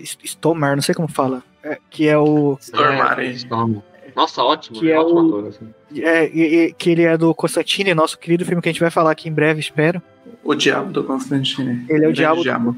É, o grande diabo do Constantine e ele também é um mentor ali, que ele que dá tanto os olhos pra ele se esconder e tanto e tanto o aquela que, que faz ele mudar a expressão facial e tal, pra ele ser reconhecido e tal. Então, ele acho que eles funcionam mais como dois realmente mentores e que, figuras que estariam à margem da sociedade, que, que não são, que não estão na, na, na elite. Um é um médico prisioneiro, enfim, um médico que cometeu um crime, e o outro é um. A gente não sabe, enfim, é um traficante, a gente não sabe qual é o background dele porque não aprofunda, mas são. Mas, mas a gente sabe que eles estão conectados, que ele fala um amigo mandou pra você, enfim, manda, manda- entrega aquela droga pra ele. Então, é, é nessa margem, da- nessa margem que, que aparecem os verdadeiros mentores, né? Não, e só, só porque a gente tava falando do- dos prequels, a gente falou da Samantha Morton aí, que acho uma grande sidekick, uma grande personagem assim, do filme. Ótimo, ótimo. Ah, a Agatha, né? E os nomes dos precogs nesse filme, acho que isso não vem do livro, acho que é do filme especificamente. Eles são. É do filme, Eles são inspirados em. Eles são homenagens, na verdade, em nomes de grandes autores de mistério, né? Então tem a Agatha, por causa de Agatha Christie, e os dois irmãos, né? Os, os gêmeos lá são o Dashiell, por causa do Dashiell Hammett, que fez muito, muito livro que virou filme no ar, né? Por exemplo, o Falcão Maltesa dele. Ah, e o outro é o Arthur, por causa do Arthur Conan Doyle, né? Do, do Sherlock Holmes. Então tem essa curiosidade aí. E eu acho uma coisa que eu não falei, assim, mas que, que só uma anotação que eu vi que, que eu queria lembrar de falar. É como o filme tem muito plástico, né? E isso tem a ver com essa coisa de a visão de tecnologia que o filme tem, e essa visão de tudo é meio translúcido, a luz passa por todos os lugares. E ele usa aqueles disquinhos plásticos também, né? Então é meio que o. ah, também mais uma. Um, um simbolismo aí, uma simbologia dessa, desses dois extremos com o qual o filme lida, né? Que é a coisa mais artificial que existe no mundo, que é o plástico, ah, de um lado, e do outro essa coisa da natureza, né? Então eu acho que é um filme que também que a gente fala da fotografia, do visual, da forma que o Spielberg filma, mas às vezes a gente esquece de como tem, tem isso assim no cinema, tipo, da forma que você vai construir os cenários que você vai usar para criar essa, né, a direção de arte e tal. que isso da natureza é uma parada que mas dentro da história ela passa muito pela, pela ideia de escolha, né? Porque É bom, isso que eu ia dizer, assim, que, que o filme fala de futuro, de né, determinismo, escolha, o que que é. Bom, até a o que eu fiquei pensando na revisão, como eu não lembrava de absolutamente nada, com exceção da sinopse, foi e se ele de fato ia fazer aquilo? E se, e se o, o, a previsão estava certa? E se ele as, as decisões que ele tomou na vida dele levaram ele até aquele ponto e que ele ia fazer aquilo mesmo. E aí vem a cena, a cena em questão, que é a, Samantha, ou algo que me marcou que a Samantha Morton falando, você tem uma escolha. Você lembra, você tem uma escolha. Esquece, você tem uma escolha. E aí É, você é o único que pode ver o próprio futuro, né? Ela fala pra ele, você é o Isso. único que teve a oportunidade de ver o próprio futuro e você pode escolher e tal. Que, que seria uma Isso alternativa ao punitivismo, que seria do, do, do- da- de punir a pessoa e prender Não, ela dá uma oportunidade. Você pode escolher. Você, você vai fazer. Você vai realmente fazer isso? Isso mesmo, que é justamente a prova que aquela. Que, pelo menos para mim, é justamente a prova que essa coisa do, do pré-crime, todo aquele departamento, ele, ele não funciona, ele não é certo, porque você mesmo, você, né, meio papo de coach, mas você mesmo, você faz o seu futuro, são as suas escolhas que vão, que vão determinar o que vai rolar. E é, isso me fez lembrar de, me fez, me fez lembrar que as escolhas que ele tem, elas são falsas até, elas são falsas até certo ponto, porque elas foram armadas pelo, pelo vilão do Max von Sydow. E muitas vezes as escolhas que a gente faz é por causa de algo maior que obriga a gente a fazer aquilo. No caso do filme, no meu ponto de vista, capitalismo. É uma metáfora para falar do capitalismo. É como se o, eles estivessem falando de capitalismo predatório dentro daquilo. Como se os É, ele mani- povos eles manipula, fossem né? representação. É, é uma, uma manipulação que o capitalismo faz. o, o personagem lá do Michael Macarrocido, ele tá tão, tão dentro do sistema, né? Ele tá tão acima do sistema que ele consegue manipular o sistema a favor dele, né? Os, os interesses dele e tal. Isso. E é muito Isso, ligado aos, isso. aos grandes barões, digamos assim, os grandes é, líderes do capitalismo, né? Ele premedita, né? A gente não tem uma vida premeditada, mas o, o vilão ele faz com que o, o personagem Tom Cruise ele meio que tenha escolhas premeditadas e certinhas que vão levar ele até aquele ponto que vão beneficiar ele na votação do projeto. E é capitalismo purinho isso. É, isso quer dizer assim, que o que marca nessa coisa do, do, do capitalismo na, na teoria, pelo menos, é que ele é um sistema marcado pela ilusão de liberdade e escolha, né? Então é sempre aquela coisa de tipo, não, o capitalismo é melhor que o comunismo porque aqui você é livre para fazer o que você quiser. Só que, tipo, né? E daí a. né? Ignora-se nesse aspecto o lado material da coisa, né? O, o que, que o mundo real te impede de fazer e o que, que é ter uma escolha, né? E né, aquela clássica anedota, né, que você fala, não, no capitalismo é você é livre, então se você é livre, por que, que você não pega hoje, entra num avião e vai para Paris curtir um fim de semana, se você é livre, né? Ah, porque o- tem coisas materiais que influenciam na sua vida e tal. Eu acho que o filme, ele, de certa forma, ele realmente dá pra dizer que ele lida com isso. E uma coisa interessante que ele, ele fala de como a escolha pode manipular as pessoas é que quando ele chega no final, ele não percebe que tudo é planejado e, e aquela e, e até se a gente fosse pensar e até talvez ele brinque um pouco com isso que ele chega lá ele vê as fotos de todas as vítimas espalhadas na cama e fica maluco querendo matar o cara, né? E até isso, sei lá, daria pra dizer que, sei lá, um furo de roteiro, que o cara tem todas as fotos em cima da cama, mas o filme ele vai realmente no, no final demonstrar a falsidade daquilo como aquilo é uma. ah, foi algo criado para que ele caísse naquela armadilha, né? Eu gosto, gosto dessa. Parece que o filme tá o tempo todo ah, falando do determinismo, dessa coisa de escolha e de, de futuro, ah, sem ficar muito também refém de alguma explicação, assim, tipo. Não, zero, Ele né? explica ali, ele, ele explica ali numa cena ótima, assim, que ele, que ele rola um. Uma das previsões é, é um círculo, né? Dele rola na, na, na tela e vai cair da mesa e o. E o Colin Farrell pega bem na hora, assim. Então ele, ele fala. Como você sabia que essa bola ia parar aí, né? E, e, e ele deixa isso no ar, né? Ele não, não vai ah, querer ir muito fundo, não, nisso, assim. É aquela coisa, né? acho que o filme- É só É, subtexto, só é subtexto. só subtexto e, a- e o que cerca aquelas relações e os acontecimentos, né? Assim, né? Que aí isso vai surgindo, você vai criando uma temática tão rica que aí dá para você pensar em capitalismo, dá para você, você pensar em privatização, como a gente falou, dá para gente, a gente pensar em Estado, mas não de um jeito óbvio, né? Não é um filme é, que é que é- não dá para pensar em Estado como, sei lá, também, também não é uma coisa ilusória, como se o Estado fosse algo perfeito e que funciona. Não, o Estado é falho, mas o Estado é falho por quê? Por causa do capitalismo, né? você pode pensar isso, né? Assim, que o Estado é falho, né? Assim, né? E, pô, aí até o, ma- o marxismo, inclu- inclusive, né, ele propõe a superação do Estado e a superação das falhas do Estado. Então, então tipo assim, um filme, não, não acho que não está exatamente falando sobre essas coisas, né? Acho que ele não está falando nada, mas ele te deixa É, nada disso. é. so- sobre tudo isso, sabe? Eu acho que essa temática dele, contexto que que, que É, não é consciente, não é? É, Não é consciente, é exatamente. Inconsciente. É inconsciente, mas, mas, mas a, a, temática é tão rica que ele disponibiliza a chance de você pensar sobre tudo isso, sabe assim? Por todos os temas que ele fala, assim, sabe assim? Então é muito. E daí eu acho que é, é aquela capacidade do Spielberg de criar uma dramaturgia, assim, para que a gente se importe com isso, assim, porque no final tudo isso à né? parte e tal, é, a gente tá se importando com aquele personagem ali, Não. querendo, né? Tipo, tá se importando com com a. E daí, claro, que tem muito do Tom Cruise, assim, que tá ótimo nesse papel. Né? Demais, né? Totalmente. Uh, uh, mas a gente tá se importando com isso, assim, com, com, com os dramas dele e tal, e esse pensamento vem depois, né? Vem.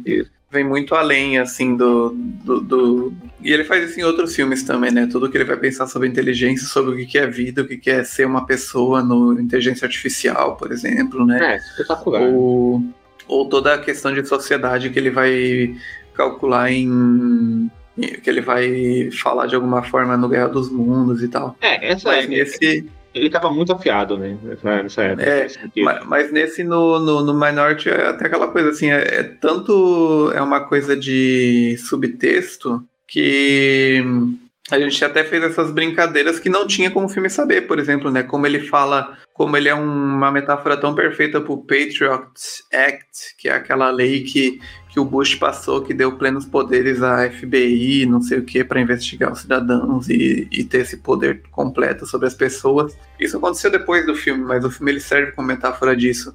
Ou uh, como a gente é refém de publicidade, de coisas que mexem com a nossa cabeça como, sei lá, anúncios no Instagram e algoritmo e esse inferno que a gente vive de algoritmo hoje em dia, uh, como isso tá no filme, né? Então acho muito. Tem muito a ver com, essa sutileza, assim. E, mas funciona para mim, no final, assim, o que mais importa é que ele funciona porque o drama da superfície funciona, assim. Exato. Porque se a gente não se importasse, não, a gente não ia estar tá falando disso, assim. A gente ia, ia ser só um filme chato que a gente não esquece, ia esquecer isso. que existe. É, tem isso, né? A gente consegue se envolver pela, pelas ações que acontecem, pelo prazer que eu acho que o Spielberg tem em filmar aquelas ações, né? É aquele diretor, acho que desses aí é o melhor, é um dos melhores, né? Dessa coisa de demonstrar claramente que ele está dirigindo, mas demonstrar claramente que ele está dirigindo em prol de um sentimento de prazer com o espectador, né, de manipulação com o espectador. É muito criticoquiano, né, em si. E aí eu acho que existe um envolvimento total, né, com o personagem Tom Cruise, com o que está produzido com o Tom Cruise, em todo aquele tom de homenagem, de noir, de mistério, que é muito sedutor, né. Aquela última cena com o Michael Volsidle é maravilhosa, sabe, é lindíssima aquela, aquela última cena, né, que é dos dois, sabe, assim, que, que acaba os disparos e tudo isso, de como a, como a câmera se aproxima do, dos dois, sabe, de como aqueles, e de, de tudo isso, sabe, assim, até porque, se você for ver, tipo, em questão de trama, assim, né? Se você for contar o filme, é uma coisa muito boba, né? Assim, né? Mas o, o, o tanto de subtexto que consegue colocar nisso, assim, né? E lidar com esse subtexto, e o, enquanto ele consegue perceber esse personagem pelas ações dele, é muito acertado. E é muito bonito.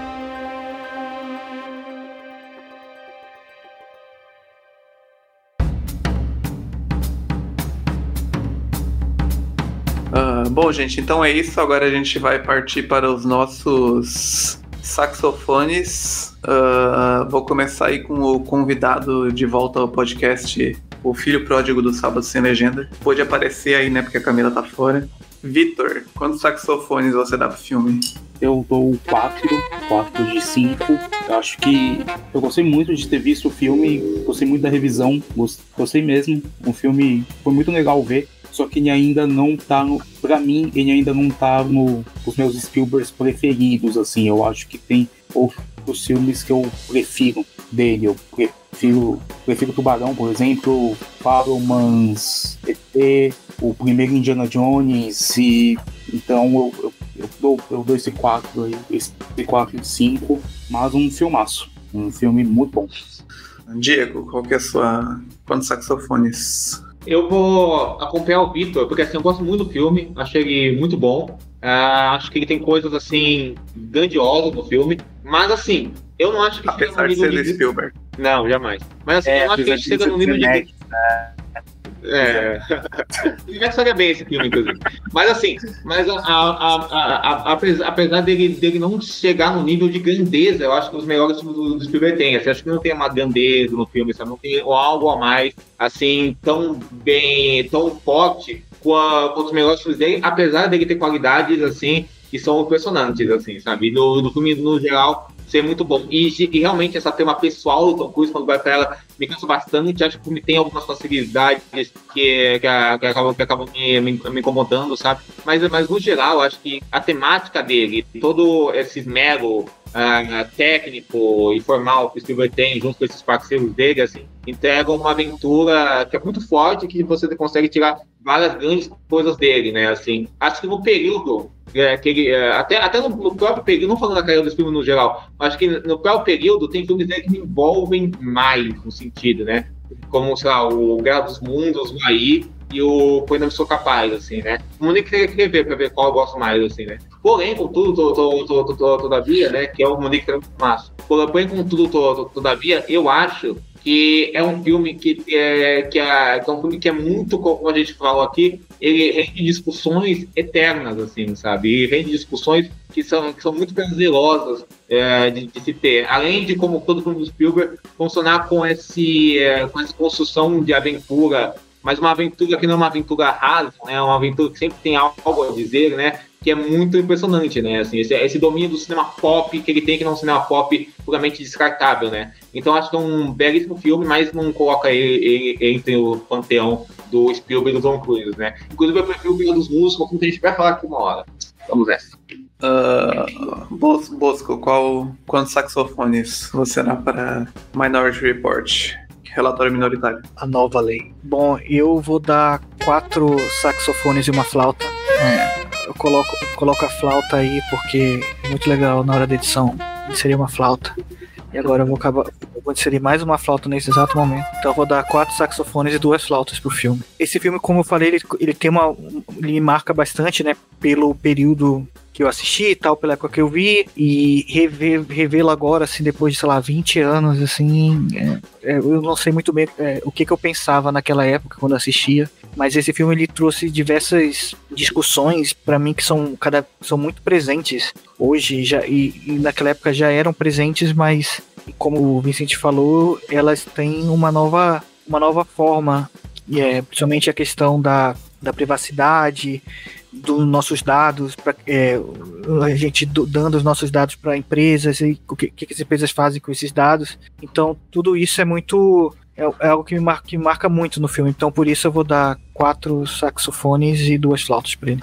Uh, uh, bom, eu dou 4,5 também, quatro saxofones e uma flauta. Eu acho um dos filmes mais marcantes que eu vi na adolescência e que uh, rever agora foi um prazer e é muito bom ver Uh, um filme desses onde é tipo um diretor com uma grande equipe realizando um filme onde todo mundo tá brilhando de alguma forma assim. Uh, eu reconheço até alguns defeitos que foram falados, algumas coisas assim, mas para mim eu meio que ignoro, acho realmente um filme, um filmaço mesmo assim. É, eu não sei o que, que o Bosco falou, que ele disse que não via esse filme há 20 anos, mas a gente assistiu junto, tá? Não sei se tu lembra, uns anos atrás. Então, eu tinha quase, quase 20 anos, né? Ah, Pois é, não, mas enfim, é, a minha nota no Letterboxd é quatro estrelas, quatro saxofones. Eu vou ficar com essa nota porque é, não estou participando do programa por vários motivos. Um deles aqui não, não tinha como assistir o filme de novo agora. E, enfim, então eu vou ficar com essa memória, porque, enfim, aqui nessa casa a gente serve a Steven Spielberg. Ao, ao contrário do Diego, né? Ao contrário do Diego. Ah, mas servir eu não sirvo, não. Mas servir eu não sirvo, não, mesmo. Assim. Mas isso acontece. Agora, ah, fala Clint Eastwood. Fala Clint Eastwood pra ver se. Ah, eu sirvo. Ah, eu sirvo. Ah, eu sirvo. Tem amores uh... e tem tesões. Spielberg é um tesão. Clint é um amor. É diferente. Olha só. Olha só, por falar nisso, é, é, que a gente acha que tá perdendo uma oportunidade aqui, porque a gente tá com a presença do Vitor, e o Vitor com a sua careca, ele é, ele é quase um precog.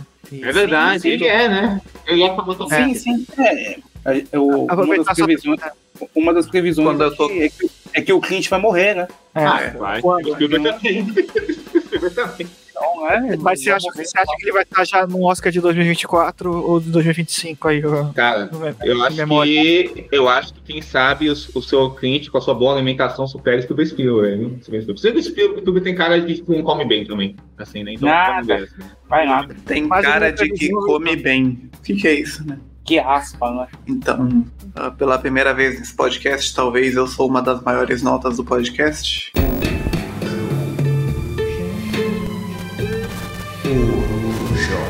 Uh, vamos agora para o nosso Corujão, uh, que é o quadro de recomendações do Sábado Sem Legenda. E agora vamos começar pelo Diego, o que você tem para nos recomendar. Vamos lá, vamos lá, vamos lá. Bem, eu revi filmes do Ridley Scott esses tempos, né? Que aí é um diretor que eu não sou devoto mesmo, assim, aí mesmo mesmo, assim, assim né?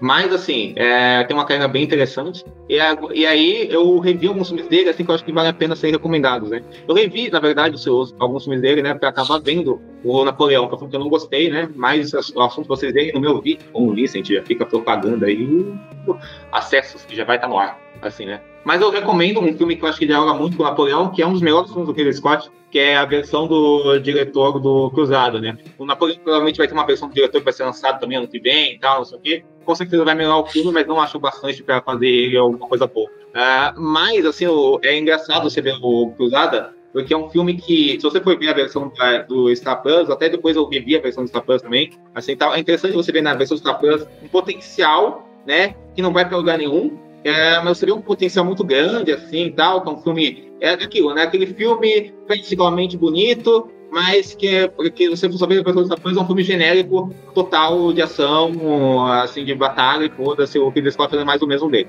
Na versão para diretor, o filme vira a, a, o filme vira uma das poucas vezes que o que o Ridley Scott conseguiu fazer algo que realmente honrasse essa obsessão que ele tem por é, David Lynch, Cesar demais esses caras assim, né? Porque é um épico, assim, sobre religião, sobre espiritualidade, que é crítico à religião, mas é devoto da espiritualidade, né? E é, e é um filme que é, é, engraçado você, você ver um filme desses atualmente, né? Que é um filme que na, na época da, da Ella Bush, que a gente comentou aqui, tem um retrato muito simpático ao povo muçulmano, né? Assim, né? Que são, que, que são os antagonistas do filme, mas são tratados com muita dignidade, com muita honra, assim, né? E ao, e ao mesmo tempo um filme que, é esse, que, que explora esse lado imagético do Ridley Scott no seu lado mais maduro, assim, né? Um filme que cada cena dele é minimamente bem pensada e poderosa, e também é um filme que consegue, assim, visualizar tudo isso com muita força. Ele, ele consegue ter um, um épico que é brutal, que é violento, tal qual Napoleão,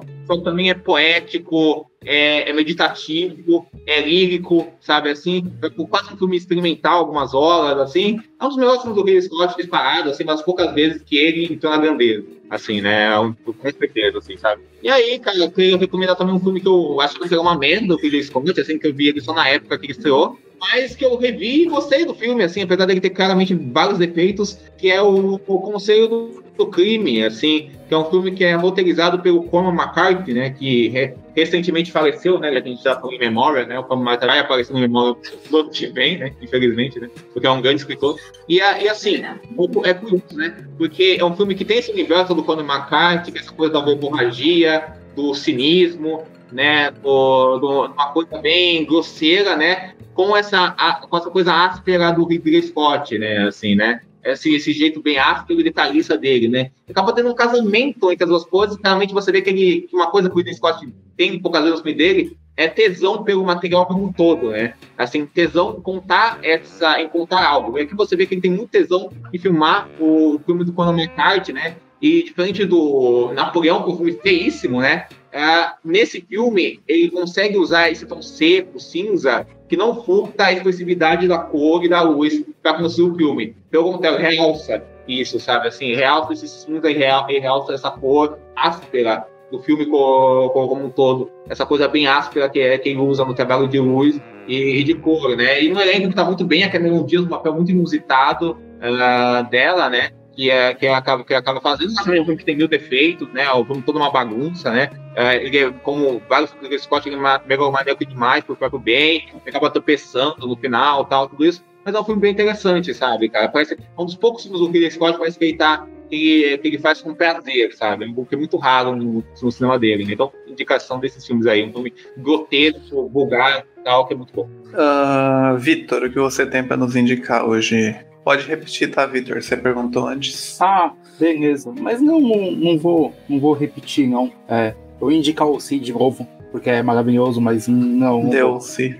É, é, é, melhor série do mundo. Enfim, é, vamos lá. É, uma das minhas indicações é a mesma indicação do Diego, o cruzado a versão do diretor. É, que eu acho um absurdo esse filme. Eu acho que é um filme que ele fala de muita coisa que ainda tá rolando. Acho que ele fala de uma guerra que começa com um motivo cristão, né, um motivo religioso e territorial, e hoje a gente está vivendo isso. A guerra de cruzada é basicamente a mesma guerra que a gente está vivendo hoje na, na questão Palestina e Israel. No, no, mesmo lugar, né? É, no mesmo lugar, assim, é. Então, bem no mesmo lugar, inclusive, não só. No, não acontece só no mesmo lugar, acontece bem no mesmo lugar, bem nos mesmos motivos. E eu acho isso muito interessante. Eu acho que é um filme que fala das encruzilhadas que as pessoas passam na vida. Eu acho isso muito bonito, muito poético. Como, como o Diego falou, chega quase a ser experimental. Como, como o filme começa numa um enterro, numa encruzilhada do a esposa do personagem principal sendo, sendo enterrada e ele acaba nesse mesmo local com um significado de vida e isso acaba que é muito bonito e, e é um, eu, eu gosto muito desse filme mesmo. Eu acho que são talvez as melhores eu acho que porque a gente sabe que o melhor Scott é o Michael Scott e o Tony Scott né? Não o Ridley Scott. E então sim, o, sim. Impressionante que esse foi o assunto do dia. Impressionante, é, impressionante. Então, é, mas eu acho que Cruzado ele tem. Ele conseguiu fazer o filme que. O filme bom que ele sempre quis fazer. E talvez a, uma das poucas vezes que o Orlando Bloom atuou na carreira, né? Então. Nossa, é, verdade, hein? É, né? Uma das poucas vezes que ele de fato atuou. Então, eu acho Uma das quatro que... vezes, né? Sendo três delas, é, o Senhor dos Anéis. Senhor dos Anéis. Então, então é, eu acho que o Usado foi muito bom, eu reforço a indicação, eu acho absurdo. A versão do diretor é bem fácil de achar, e a versão do cinema tá no Star Plus. A versão do cinema eu concordo com o que o Diego falou, assim, tem, tem muito, a gente vê muito potencial. Eu não acho um desastre, mas não, não, eu acho que poderia ser muito melhor, poderia ser a versão do diretor. então, é, é isso aí. E a, a segunda indicação que eu vou fazer é uma indicação otaku, por incrível que pareça. É, eu, eu assisti Naruto esse ano, e então eu quero indicar o. Chegou o dia, né? Chegou o dia. Não esperaria chegou, isso. Chegou o dia Olha da indicação otaku. Eu, eu assisti todo o desenho esse ano, todo o anime. Não. O, o clássico ele tá na Netflix, todo todo completo. E o Shippuden, ele tem só uma parte na Netflix, a outra parte deve estar no Crunchyroll, imagino. É, e eu recomendo fortemente. É um, por incrível que pareça, é um desenho muito bonito. Eu acho que, como eu gosto muito de filme de Hong Kong, filme de ação e tal, é um, é, Naruto, Naruto bebe muito nas lutas, na construção de luta, na construção de, de imagem mesmo, ele bebe muito desses filmes de Hong Kong clássicos dos anos 60, 70, que é só porrada ele, ele, se inspira muito nisso e é muito legal de ver como, como é coeso, por incrível que pareça, como é coeso um anime tão grande, porque tem mais de mil episódios se contar os, os episódios canônicos e os fillers, né? Os, os que preenchem ali. É, é bem grande, mas é muito bom. Então fica essa recomendação. É fácil de achar. Na Netflix é, o clássico ele tá completo porque ele foi dublado em português. E o Naruto Shippuden não foi todo dublado em português. E é por isso que tem só uma parte lá. Mas no Crunchyroll você encontra tudo é mais dublado em japonês, a dublagem original. Então tá aí a recomendação e valeu. Uh, Bosco, o que você tem para nos recomendar? Não sei se você preparou algo. Imagino que sim. Não, não preparei algo que sabe que Casa de Ferreiro Espírito de Pau é. Pense algo agora para recomendar. Eu não tinha, eu não tinha me preparado para essa parte, né? Para essa convidado mesmo. Apesar, apesar de ter 40, esse seu, sei lá, 47 episódio, eu esqueci completamente desse, dessa parte. Mas eu tenho uma indicação, tenho duas indicações. Um é em homenagem ao Carlos Carvalho, não vai ser filme, nem série. É, é Carlos... um é um e é um lugar. É, um é uma é um canal no YouTube que um canal do YouTube brasileiro que se chama Somos Míopes, porque somos breves, que é do, do Juliano Rigueto. Esse canal é um canal de, é, de física, um canal que aborda também temas de ficção científica, mas ele traz uma, uma visão bem filosófica dessas questões é, da, da, das, ciências, né? Então é, ao mesmo tempo que ele ensina, ele, ele faz, faz a divulgação científica, ele faz de uma forma poética e tal. Então, é, naquela cena de contato, vocês deveriam ter mandado um poeta, ele seria realmente um poeta. Ele é de fato um poeta ali na, dessa visão. Então é um canal que eu gosto muito de assistir. É, nas minhas horas vagas, esse canal. Então indico o canal do YouTube Somos Míopes porque somos breves. O outro que eu vou. A outra indicação é, na verdade, é um jabá. Vou indicar é, o podcast que já está no ar do Lugubris. A segunda temporada do Lugubris é um podcast de horror é, da, da Isadora Martins. Aí ela dá uma, uma visão também cética. Capeta. É. Esse episódio, a segunda temporada, é o Diabo em Nós. É, essa, essa temporada ela fala sobre é, o diabo, a figura do diabo e como, como na verdade essa figura do diabo ela é utilizada para fomentar diversos tipos de preconceitos, né? Tanto contra a mulher, contra religiões de origem, origem africana, contra é, é, doenças de natu natureza mental, enfim. Ela faz uma, ela faz toda essa, essa análise, mas é um podcast de storytelling. Então cada episódio ela conta uma história e a partir dessa história ela faz toda, toda essa análise, né? É, a, essa semana agora, na terça-feira dessa semana, saiu o primeiro episódio que eu editei, que dela que foi a, a mulher e o diabo, que ela mo mostra como a figura das bruxas elas foram é, utilizadas como uma forma de fomentar o machismo, né? De, de, de é, criminalizar e punir as mulheres que, que não estavam dentro daquele, daquele sistema. Enfim, esse a mulher, a mulher e o diabo, ela foi dividida em duas partes. Então na terça-feira agora saiu a primeira parte, que fala a questão das bruxas, da, das fogueiras, enfim. Na outra, daqui a duas semanas sai a segunda parte, que fala sobre a mulher no cinema, como, como essa abordagem. Então é muito interessante. Tem nesses episódios tem a participação da Gabi Laroca, que ela é especialista nesse, nesse, nesse assunto e tal, das bruxas, enfim. Então essa é a minha indicação aí. Boa. Uh, bom, eu tenho três indicações. Uh, como esse esse é o primeiro pode, o primeiro sábado sem legenda de dezembro. Vou dar três indicações de Natal. Uh, como diz o Vitor, eu gosto mais de Natal do que o próprio Jesus. Perfeito. Exatamente. Uh, e duas uh, e a primeira dica é Um Conto de Natal, o livro do Charles Dickens, que é um livro facinho de ler, curtinho de ler, uh, e que virou base aí para mil filmes, séries, desenhos, episódios Talvez de não série. uma das coisas mais adaptadas do mundo, ou, ou a mais adaptada do mundo. É, com certeza, assim. E aquela história, né? O cara é uma pessoa carrancuda que odeia o Natal e daí e odeia todo mundo, que é o Ebenezer Scrooge. E ele é visitado na véspera de Natal por três fantasmas que mostram versões alternativas daquela realidade dele. É um livro bem legal, assim, ótimo para ler. Dá para ler num dia só, muito rápido, é muito bom. Uh, e é um clássico daqueles que às vezes a gente ouve tanto falar e nunca lê, mas vale, vale atrás, assim. Uh, e daí eu quero, em homenagem ao Vitor, que é um cara muito romântico, aproveitando que ele está aqui, uh, indicar dois romances fofos de Natal que eu gosto muito. Um é o. uma, uma coisa meio agridoce, talvez, assim, mas um é um Se Meu Apartamento Falasse, do Billy Wilder. Ah, vai programa. Que é um filme. Que não é um filme de Natal por si, mas é um filme que ele termina no Natal, ele tem uma grande cena de Natal, ele, ele culmina no Natal e no fim de ano.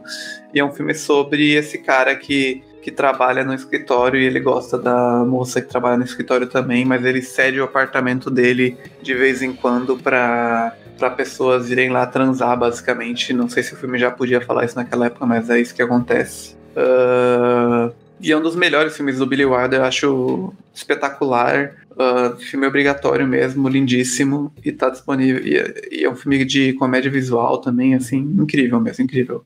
E tá no, na MGM, que é o streaming aí que o Diego assina. Que não existe, né? O streaming que eu assino que não existe. Uh, e outro filme, para pegar uma coisa mais recente, assim, é o Alguém Avisa, que é o filme da Clea Duval. Uh, ah, legalzinho, é, uma, é verdade. É o Happiest Season, que é um filme de duas namoradas que vão visitar a família de uma delas no, na, na época de Natal. E tem essa coisa da família não saber que ela é lésbica. E daí fica uma coisa meio. muitas confusões, assim. E é um filme bem fofinho, bem bonitinho. E a Cléa Duval dirige bem, assim. Eu não sei se esse é o primeiro filme dela, é um dos primeiros, assim. Acho que ela tem pouquíssimos filmes. Mas ela captura muito bem essa coisa de ser um, uma rom-com de Natal aí, espirituosa, ao mesmo tempo que ela fala dessa coisa, dessa experiência até pessoal, né? De, de você namorar alguém não sendo uma pessoa heterossexual. Então é uma coisa bem, bem bonitinho mesmo, good vibes. Uh, e são essas três por enquanto. Vem mais dicas de Natal aí em breve. Boa, uh, Camila não vai, não vai, participar do Corujão. A dica da Camila vai ser Eras Tour, da Taylor Swift. Bom, comecei uma novela hoje no avião, olha que legal, enquanto eu vinha para Manaus. É, eu escolhi aleatoriamente no Globoplay História de Amor. Não sei se o Diego já viu. Já vi, é a minha novela Sim. favorita do Manuel Carlos, pessoalmente. Cara, então, é, já, já começa assim que é uma Helena pobre, né? Ela não é pobre, mas assim, ela não é rica, né? Que nem as outras, assim, né? Ela começa, a primeira cena dela é fazendo a feira, assim, sabe? Não é indo falando, Zilda. Uma, uma hoje... correria, né, dona Helena? É, tipo, ai, Zilda, hoje eu não é posso Helena... ir atender os meus. Os meus... É uma Helena que... cliente, não, meus pacientes na clínica, porque eu preciso tomar o seu café. Não, ela tá fodida lá, né? É a Helena que não é burguesa, né? Uma Helena que é da classe média, média, né? É do corre, a bichinha, e ela tem uma filha péssima, né? Que é um clássico de Helenas, assim, no primeiro capítulo você já vê que é uma filha péssima. E assim, Regina Duarte e José Maia, né? Assim, é uma suspensão da descrença maravilhosa, né? Porque já dá para perceber assim, eles nesse primeiro capítulo eles não se conheceram ainda, mas a gente sabe que eles são o casal principal da novela, né? Mas é bem, bem legal, assim. Eu não sabia que tinha Eva Vilma, por exemplo. É, e tem a Carolina Ferraz, tem a Carla Marins, né? Que era tipo uma das atrizes jovens mais conhecidas dos anos 90 e tal. E assim, eu gostei muito do texto, assim, é bem. Assim, era uma novela das seis, né? Ela não era uma novela das oito, né? Então você já percebe a, o ritmo nesse sentido. E a coautora é a Elizabeth Gin, que depois virou autora solo de novelas é, com um tom mais espiritual, né? Mais místico. É, e, inclusive, ela foi censurada recentemente na Globo, né? É, ou, é, ou, ela se, ou ela não quis é, fazer as novelas lá da Bispa, né? Enfim, gente, que o novo diretor de teledramaturgia da Globo ele é conhecido como Bispa, porque gente, além, as novelas não tem mais casal é, homoafetivo, assim. Agora, os personagens, os romances entre pessoas do mesmo gênero, eles são cortados da novela, que nem. Tem limite a condição mostrar né, a afeição, enfim, né? Uma coisa absurda, assim. É. Tem, tem Mas enfim, é uma, assim. Mas é uma, é uma novela bem, bem gostosinha, assim. Esse início já me deu vontade, assim, de, de continuar assistindo. E eu vejo muita gente falando realmente que é o Manuel Carlos preferido delas, assim. É mesmo. É, e dizem que é a pior filha de Helena da história. É então, é gente, se é pior que a Camila, a Eduarda eu defendo. Ela não é uma filha ruim. Se é Caraca, pior o Renan agora tá assim, ele tá vibrando assim com tudo isso. Caraca, cara. Gente, eu defendo a Maria Eduarda. Quem era ruim era a Helena. O, o, o, Renan também, ele ama a Maria Eduarda, assim. É engraçado. O Renan tá vibrando agora. E a Camila, eu lembro que na época eu defendia, mas é porque eu odiava a Iris. Mas, porra, hoje em dia a Camila e o Edu foram dois escrotos, né? O Edu também, que ninguém falava do Edu na época. Mas enfim, e aquele filho da Helena lá, a Bruna Marquezine naquela outra novela que ninguém lembra, e aquele filho da Helena lá, criança do Mulheres Apaixonadas, que é muito chato. Mas o problema do menino é que ele é chato só, coitado. Que ele tem tipo oito anos. É, ele é chato. Fofinho, pô. É, então vai lá, amigo, você é pai dele. Gosta, gosta de batata frita. Essa é a, essa é a, a, a personalidade dele, que ele gosta de. A e ele não é dele filho, ele gosta de né? batata frita. Não, ele é filho Ele não é filho biológico dela. É ela, acha, Atenção, ela acha que ela adotou spoilers, ele. Spoilers ah, desculpa, Vincent, gostou dessa parte? Mentira, eu tô brincando, eu já fiz essa. Que ela acha que ela adotou ele, assim, tipo, adotou processo de adoção, que acontece novela, assim, que dura três meses, né? Mas, na verdade, ele é, é filho de um caso extraconjugal do marido dela, né? Que também assim, é um clássico do. Que a Fernanda. O Manuel Carlos ama, o Manuel Carlos ama essas coisas. Né? É que ela teve assim a Salete e o Lucas é pra ser gêmeos, né? Porque eles são da mesma idade, mas enfim. É. Inclusive, ontem eu vi a Salete, gente, no show da Taylor Swift. A Bruna. Marquezine, de longe. E ela estava na tenda da família da Taylor Swift, enquanto a Paula Fernandes estava no- na arquibancada paga lá, pobrezinha, coitada. Juntos e Shallow não. É, e a bichinha chegou cedo, sabe? Pegou figas da T4F. É, a amiga. firma organizada da Time for Fun. Ai, amiga, foi. Mas tava até organizado ontem. Mas enfim, gente, é isso. É, E eu vou reforçar o que o Carlos falou daquela vez também, de vão aos shows ao vivo. Assim, eu sou uma pessoa com medo de multidão, então assim. Mas é legal, é um momento muito catártico ver seu artista ao vivo. Acho que o Vitor vai concordar, porque ele viu quente. É, é, eu vou, eu vou concordar sim. Inclusive, eu tava falando disso com alguns, algumas pessoas esses dias, que é, é a realização de um sonho, né? Então, e é muito legal você, você ter essa experiência. Então, Sim. caso você possa, prin- principalmente depois de uma pandemia e de um governo que matou geral, é, é- eu acho que é importante, inclusive. É uma coisa única, né? Uma coisa única. que voltar pro Brasil, né, gente? Tem que É uma coisa aproveitar. única. né? É, Ah, é uma, uma, uma parada única e, sei lá, é, eu tava vendo um vídeo nesse final de semana que, que o, o- a pessoa que fez o vídeo ela dá o exemplo do RBD. Fala, Ah, eu vi, que eu achei incrível, assim. isso, que, que ele fala assim, ah, no R, o RBD ele veio pro Brasil a última É, vez. foi ótimo esse vídeo. Há 15 anos atrás. é, dinheiro. há 15 anos, como é que você tava? Você não tinha dinheiro, seus pais não deixavam, esse tipo de coisa. Então é, é muito legal você ver toda essa movimentação É, das pessoas tipo indo Sandy show. Júnior, assim. Isso, é, Sandy Júnior foi um show que a gente pode comprar com o nosso dinheiro. Antigamente a Uhum. gente, né, dependia, era menor de idade e tal. E eu É. vivi intensamente. Esse Júnior. vídeo que o Vitor, esse vídeo que o Vitor citou, eu curti, que eu vi ele compartilhando, eu quase compartilhei, só que eu Uhum. esqueci. Mas é excelente esse vídeo. E acho que É esse bom. vídeo ele diz uma coisa mu- muito bonita, que é essa coisa, cara, que mesmo você não sendo fã da parada, né? É muito bonito ver gente que é apaixonada e é Olha aí, o por lugar. Vitor odeia Taylor né? Swift, mas olha aí. Mas é Cara, bonito ver, ver qualquer, qualquer coisa que foca, as pessoas- que move as pessoas, né? E aí Cara, até de um, de um evento artístico é bonito. Eu, eu, vi a, eu vi a foto da Cami no estádio, o meu olho encheu de lágrima, mano. Amigo, obrigada. Sério mesmo, sem brincadeira, meu, meu olho encheu de lágrima. Eu vi a amiga minha Pô, do RBD. maravilhosa assim, a foto da Camila. meu, meu olho encheu de lágrima. Tava cara. incrível nas fotos da Porque, porque é, é é diferente, bicho. É, É. é, é di- é diferente, é, é outra parada. Tem nem como falar direito. Assim, É, é- você vê, você vê uma conexão verdadeira de qualquer pessoa por arte, independente do que Meu, ela eu- seja, é bonito.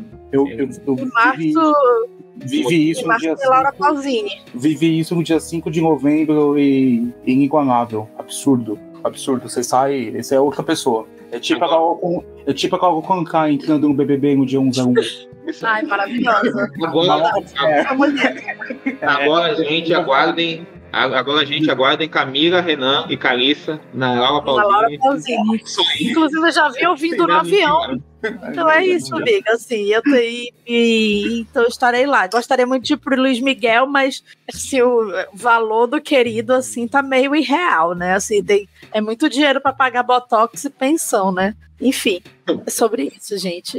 Bom, gente, então é isso. Chegamos aí mais ao final de mais um episódio um tanto caótico do Sábado Sem Legenda. Mas é assim que é bom. Ah, o nosso próximo filme, em homenagem também a Victor Martins, vai ter Clint Eastwood no, no Sábado Sem Legenda e vai ser Dirty Harry, Perseguidor Implacável, filme que ele não dirigiu, que ele atuou. Ele dirigiu, né, umas cenas, né? Tem umas Nunca vi Mas esse. enfim, fica pro próximo episódio. Ele co-dirigiu, ele Ah, co-dirigiu, ele co-dirigiu e produziu, assim, filme. Dirty Harry, Perseguidor Implacável. Se vocês acham que Spielberg é sensível ao lidar com violência policial e raça, vamos para o outro extremo agora. Outra forma de lidar com isso. Ahn, Porrada. quero agradecer ao Felipe Hoffman pela voz da nossa vinheta, ao Fernando pelo apoio técnico que ele dá pra gente. Ah, sigam o Sábado Sem Legenda nas redes sociais. No Twitter é Sabe Sem Legenda, no Instagram é Sábado Sem Legenda e eu acho que é a mesma coisa no TikTok. Também estamos lá. Avaliem a, bem, avaliem a gente bem no, no Spotify ou em outro agregador, deem nota, curtam, etc.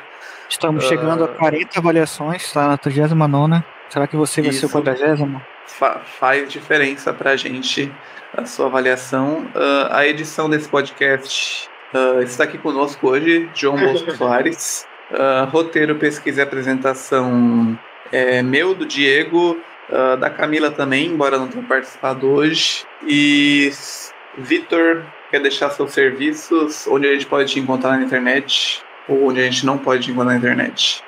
É, bom, é, vamos lá. É, pode me encontrar no, nos arrobas do site, que são assim falou o Vitor em todas as redes. E meus arrobas pessoais é Victor Martins C em todas as redes também. Bem fácil de achar. Eu sou careca, cabeça brilha, faz um sinal, né? Tá, tá tranquilo, tá, tá tudo bem. Lindíssimo. Perfe- Ah, você, você me honra, você me honra, muito obrigado. É, e é, é isso aí, gente. Valeu por ter é, me chamado, muito obrigado, foi muito legal. Fazia tempo que não Excelente, vinha, é bom, é, bom, é bom estar de volta.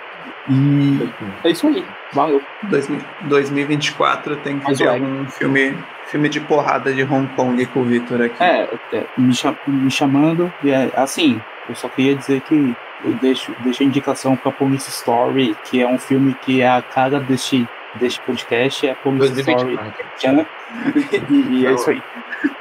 Vai rolar, vai rolar. Ah, então é isso, gente. Bosco, Diego, algum recado final? Ah, gente, sejam felizes, assim, né? E, e cuidado com quem está usando vocês. Cuidado com quem você pega seus dados. Vocês têm escolha. Não se esqueçam que vocês têm escolha. Tchau, tchau. Tchau, tchau. gente. Tchau. It's a cold, hard